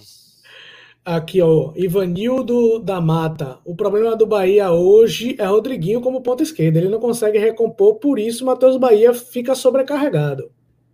Não é por isso, porque Matheus Bahia fica e quem recompõe ali pelo lado esquerdo é Daniel, né? Então não é exatamente. O Rodriguinho ele não tem tanta função defensiva, ele fica lá na frente com o Gilberto. Hoje, no caso, foi Galdesani, o papel principal de recompor ali pela esquerda era Galdesani. Exatamente, exatamente. Por isso eu comentei aqui que Galdesani uh, ele, ele é um candidato fortíssimo ao pior do jogo, porque realmente o que esse camarada deixou de espaço, e hoje sim, no caso de Galdesani, né, não é Rodriguinho exatamente, foi que sobrecarregou o Matheus Bahia lá. Vou fazer um print aqui para Emerson aqui, ó. Precisamos de Emerson Ferretti para explicar as falhas de Klaus. Eduardo Gentil aqui mandando o braço em cima de Emerson é, Ferretti. Eduardo, tem que lembrar uma coisa. Provavelmente Emerson vai falar que é um lance muito difícil, muito rápido, porque tá esperando que chute de perna esquerda, não é isso, Ivan? Porque afinal de contas é, é, é canhoto. E aí pega no contrapé porque ele não estava esperando. E veja bem, pipipi, faremos a pergunta aqui. Linha alta, marcando pressão, Emerson Ferretti, segunda-feira para saber da opinião deles aqui. Christian Brito tá, tá, na bronca com o Dado, não dá para entender, viu, Dado, como é que seu time dando 2 a 0 sofre um empate, você não faz nada e fica olhando com essa cara de banana esperando o time sofrer essa virada horrível. Meu amigo, o problema não foi o Bahia ter feito 2 a 0 porque e, e, ter sofrido a virada, porque naquele momento de jogo o Bragantino já era muito superior. É incrível, foi incrível o Bahia ter conseguido fazer 2 a 0 naquela situação. O Bahia conseguiu um resultado espetacular dentro do que o jogo ofereceu hoje. Vamos lá, e aqui Luiz Eugênio já no contraponto. Falar de dado e olhar para o banco do Bahia e ver solução é difícil. É, vem Oscar Ruiz, vamos mudar esse jogo aqui. É demais, tá um pouquinho pra minha cabeça, viu? E aí, por isso, eu falo, Ivan, por isso que insiste tanto que os jogadores titulares do Bahia ficam muito tempo dentro de campo. Acho que hoje ele falou em manter Rodriguinho. É, eu vou sempre reforçar isso daqui, porque o Rodriguinho não tinha condição de disputar né, em pé de igualdade com o Bragantino. Hoje deu para compreender que ele pode ter falhado na manutenção de Rodriguinho por tanto tempo. Agora, de resto, você vai fazer o Vai tirar Rossi? Você vai, né? Você vai colocar. Galdesani também, aí já é uma falha dele, eu já trouxe isso daqui, uma falha de ter escalado o Galdesani como titular junto com o Tassiano. Agora, a gente já comenta toda vez aqui no linha alta. A diferença de qualidade técnica entre o time titular do Bahia e o reserva é abissal. Né? É uma queda de qualidade técnica absurda. E aí, meu amigo, quando você precisa fazer o resultado, o técnico vai manter o time que ele considera titular em campo, porque é quem é ele acredita que tem condição de reverter ou conseguir o resultado. Dá para compreender dado nisso aí. Muito embora, reforçando, hoje errou em manter Rodriguinho há tanto tempo em campo. É, a torcida tá bem dividida. A, a Gilson Bonfim aqui dizendo: Dado não sabe mexer com a bola rolando, espera sempre terminar o primeiro tempo para tentar fazer alguma coisa. É ele e todos os técnicos do mundo, né? É, treinador. Raramente o treinador mexe, né? Às vezes ele tenta. Eu acho que Dado tentou consertar de alguma forma. Eu, quando ele mexe, tira Galdesani e bota, e é bota isso. Jonas para tentar fazer com que Patrick fosse lá cobrir a esquerda e Jonas ficasse mais plantado. Mas não achei que deu muito certo. Já o Washington Brito tá aqui dizendo: Bahia foi bem, sem dúvidas. Vez que o RB é um time muito jovem, bem treinado, e o Bahia não tem um banco à altura para reposição dos titulares. Precisa contra contratar urgente. Uh, Eduardo Gentil tem uma pergunta aqui para para Galo, que é, Galo não tinha como dado resolver a falha defensiva com os atletas do banco? Ele tentou resolver tirando o Galdesani. Esse foi o primeiro ponto, né? É, é, esse foi. E, e, eu acho que o problema maior, Ivan, não foi nem tanto defensivo apesar. É, é interessante falar isso, né? Porque o Bahia tomou três gols. Eu acho que a maior falha foi que o Bahia ele não tinha alternativa para sair né, para o ataque. O Bahia nunca conseguiu jogar o Bragantino para o campo de defesa. Né? A recuperação de bola do Bragantino ela era muito intensa e muito rápida, ainda da intermediária defensiva do Bahia. Isso fazia com que o Bragantino tivesse num ataque o tempo inteiro, mas isso porque o Bahia não tinha como sair, ele não tinha com quem buscar essa saída de bola. Então ele tentou corrigir isso inicialmente, tirando o Galdesani, só que ao colocar Jonas, você continua sem alternativa de saída de bola. O que ele tentou fazer ali foi: o Bragantino vai continuar, se continuar fazendo essa pressão, principalmente pelo lado esquerdo com Arthur, eu vou tomar uma, um caminhão de gol aqui. Então ele tentou resolver, que é o que a gente fala, por exemplo, de Rodrigo no Vitória. Puta, eu não estou conseguindo resolver o ataque, deixa eu pelo menos me garantir na defesa, né? Foi uma aposta dele. Mas quando ele colocou Jonas, trouxe ainda mais o Bragantino para dentro do campo dele, porque Jonas não tem saída de bola, Jonas não ia conseguir fazer distribuição por ali, né? E aí o Bahia se tornou ainda mais limitado na saída. E com isso aumenta a pressão, aumenta a posse do Bragantino e acabou fazendo os dois gols para conseguir a virada. É difícil. Dentro das opções do banco hoje, olha, não tem quem substitua Daniel, não. O erro, sim, que a gente pode falar. Nem é... Daniel nem Tassiano nem Daniel Tassiano, que é o volante que consegue pisar na área com qualidade, que é o que Flávio fazia, que a gente já falou de tantos outros nomes aqui no Bahia com relação a isso. Então, eu acho que a falta de opções ofensivas do Bahia comprometeu o sistema defensivo do Bahia. Porque quando você não consegue sair com a bola, quando você não consegue sair em transição, quando você não consegue propor o jogo minimamente, é porque seu adversário está na sua intermediária o tempo inteiro. E aí, meu amigo, de tanto bater né? De tanto pressionar, de tanto insistir, uma hora acaba vazando, uma hora acaba saindo um gol. E o Bragantino conseguiu os dois gols que precisava. E aí depois, e aí sim acontece quando dado joga todo mundo para cima, teve um certo relaxamento do Bragantino no fim do jogo. Aí sim acontece um certo relaxamento do Bragantino. Acho que se, se teve um time que relaxou durante o jogo, foi o Bragantino depois que fez o terceiro, não o Bahia. Concordo, também achei que o Bragantino tirou um pouquinho o pé e, e foi punido por isso. Henrique Souza está aqui falando, tiraria um Galo no primeiro tempo, com cinco minutos estava evidente que era o problema. Eu acho que não, Henrique. Eu acho que quando você é, vê um problema, a primeira tentativa é você tentar corrigir o posicionamento do jogador. Tentar, Olha, eu... Se você acha que o jogador está mal posicionado, não está fazendo aquela função direito, a primeira tentativa é você ali é, é, colocar o jogador no, no, lugar certo. E assim, o Bahia estava ganhando o jogo, né? Então. Ivan, é, você, tem... o, o, treinador poderia consertar isso no intervalo. E tem um outro ponto aqui em cima do que do que Henrique está falando. Tem, tem duas questões. Primeiro, eu concordo que eventualmente daria para tirar. Em casos extremos, dá para tirar realmente jogador. Mas, primeiro, em linhas gerais, quando você tira um jogador no primeiro tempo, o técnico está falando: um, eu errei absurdamente na minha escalação. Dois, você pode queimar aquele jogador que saiu como titular, né? É, é querendo ou não, você está falando mais ou menos isso. Você não vai ter condição de jogar isso daqui. Só que tem um outro ponto que é que é importante. Quando a gente ouve um nível assim, um time que começa marcando pressão no começo do jogo, o que é que todo mundo fala, Ivan?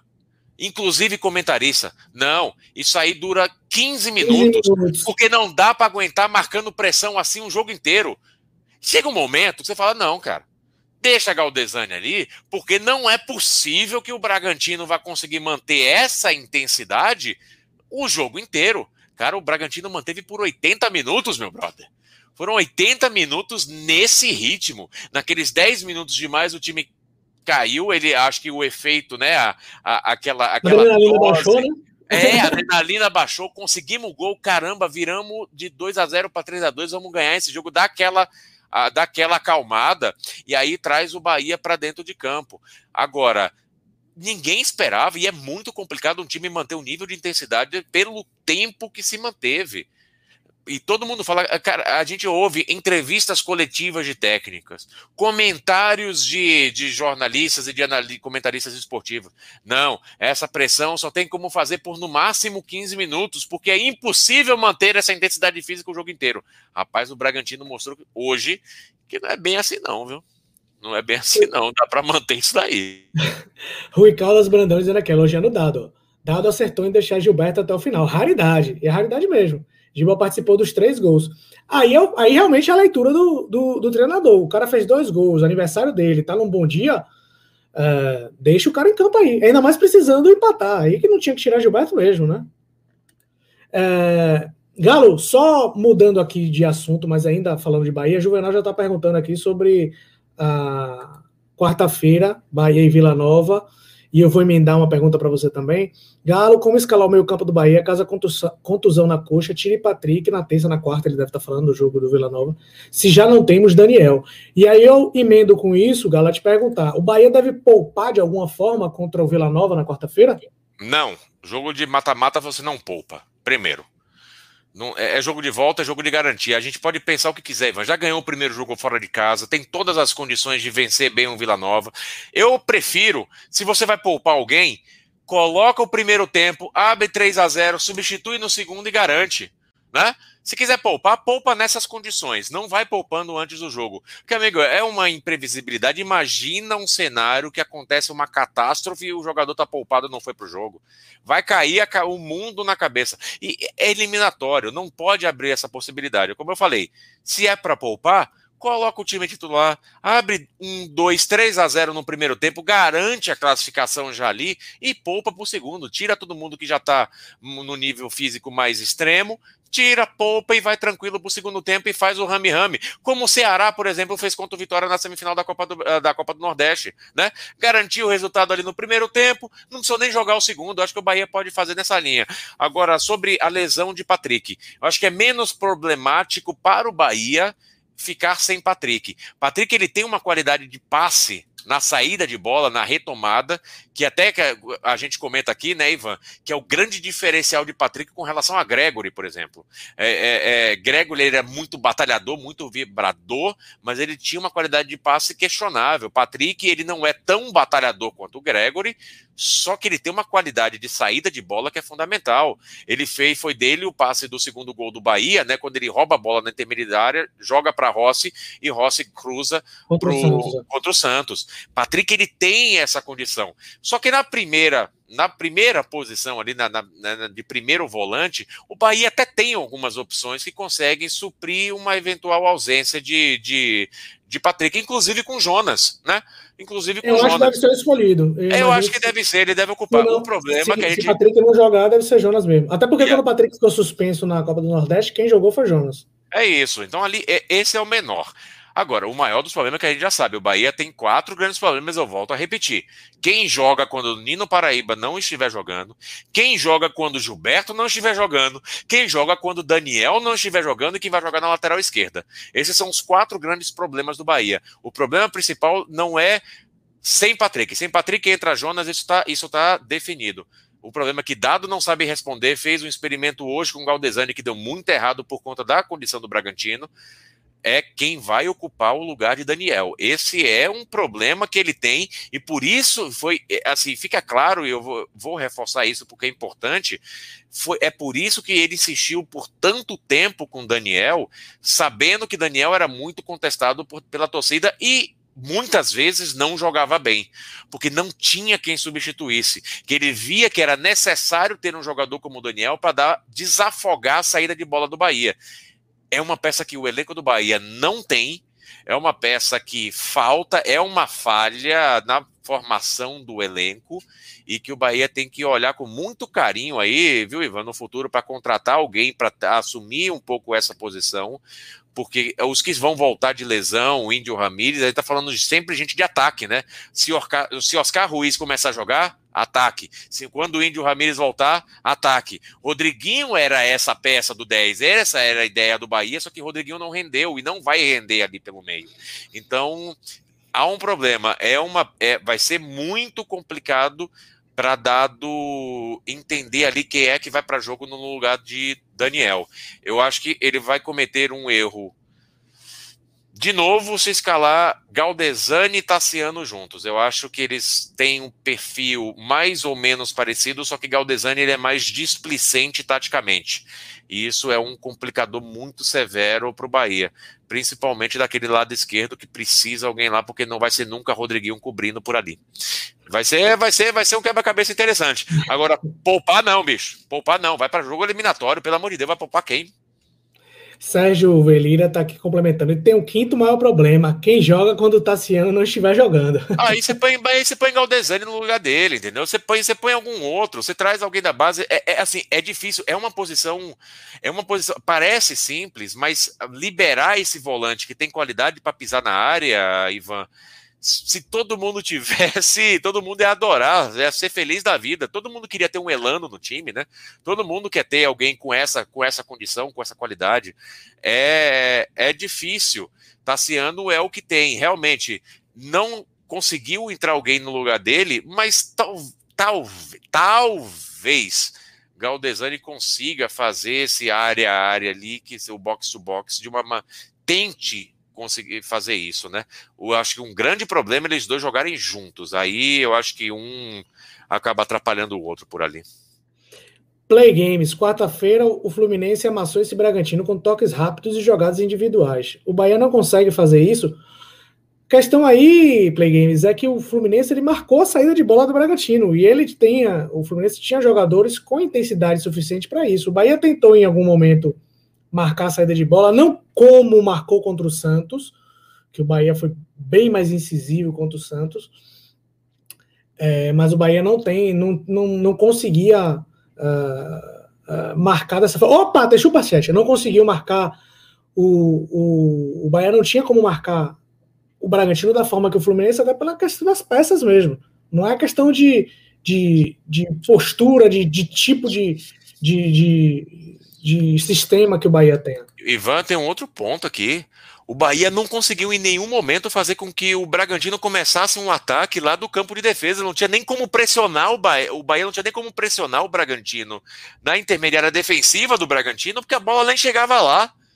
Por isso que eu falo, o problema hoje do Bahia muito maior foi a questão ofensiva. Essa transição ofensiva do Bahia foi muito falha hoje a gente pensa, pô, tomou três gols e, e, e, e, isso não significa que a defesa foi muito complicada. Cara, foi um bombardeio. O Bahia não conseguia sair. A gente sempre fala, o Guardiola fala isso, outros falam, a defesa é o melhor ataque. É isso, cara.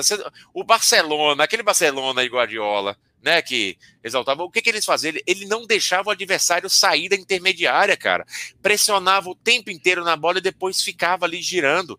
Foi um pouco do que o Bragantino fez hoje. Foi o que o Fluminense fez com o Bragantino no outro jogo. Só que para isso você tem que fazer o seu adversário começar lá do outro lado. E o Bahia não conseguiu fazer isso porque não chegou lá. Quando chegou, meteu três gols. Danilo Marinho, superchat, obrigado, Danilo. Boa noite. Tem Pablo que tem uma característica parecida com Daniel, mas Dado não faz o teste. A gente falou aqui já de Pablo, eu acho que a, a, a característica não é igual, mas eu acho que dentre os jogadores que eu já vi nesse ano jogando tanto no time de transição quanto no time é, A, é o jogador que tem, que tem a característica mais semelhante. Eu acho que Pablo ele tem um pouco de Tassiano, que é um jogador que pisa um pouco mais dentro da área, e um pouco de Daniel, que é um jogador que consegue girar com a bola, consegue pegar essa bola, dar uma, uma qualidade na saída de bola. Ele é meio híbrido aí, dá para jogar na posição dos dois, mas aí é, é, é dado que está treinando, que sabe é, o jogador que ele vai escalar. Uh, Eduardo Gentil, posso discordar de Galo? Daniel é um jogador com um estilo diferenciado. Não tem como ter um reserva igual a ele. Dado precisa criar uma forma diferente para jogar sem Daniel. Boa, boa, boa pontuação de, de Eduardo Gentil. É, não precisa necessariamente ter um reserva igual a ele, né, Ivan? Mas que consiga oferecer uma condução de jogo.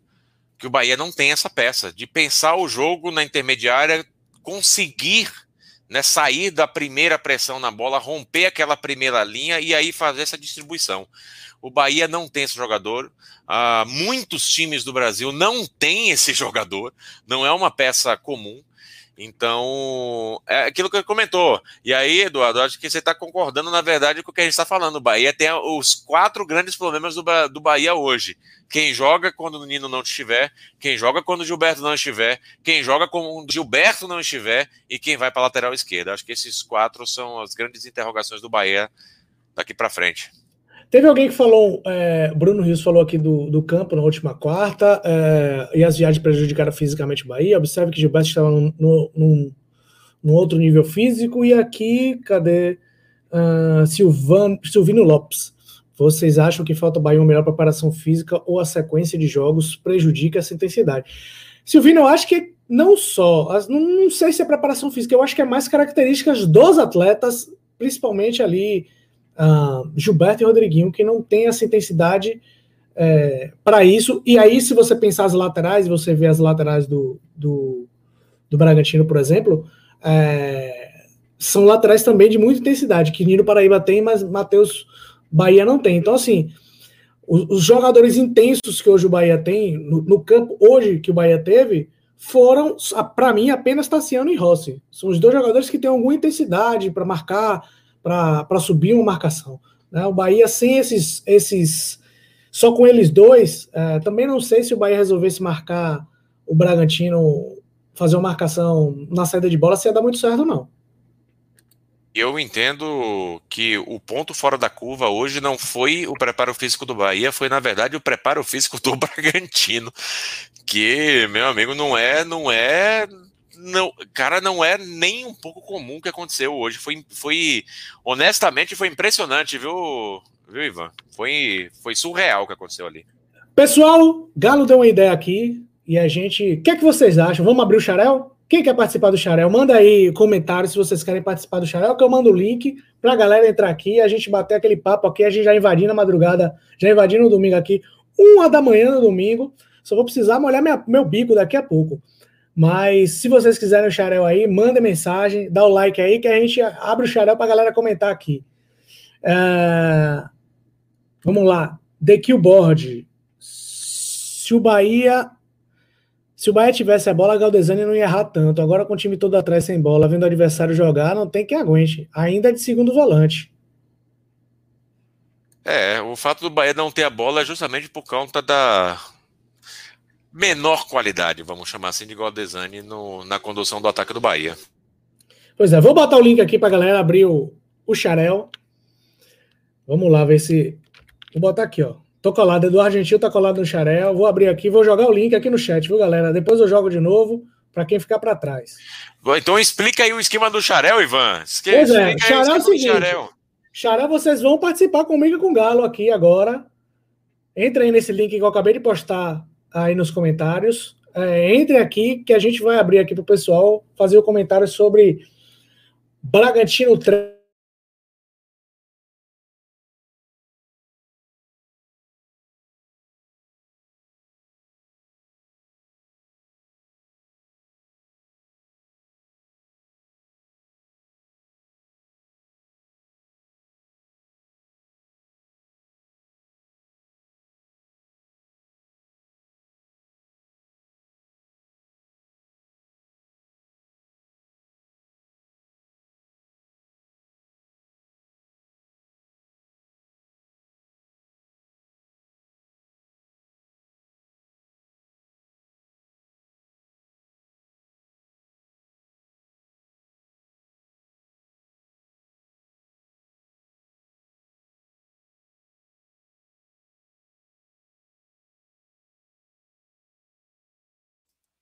É, Ivanzinho caiu muito aqui. Ivan caiu.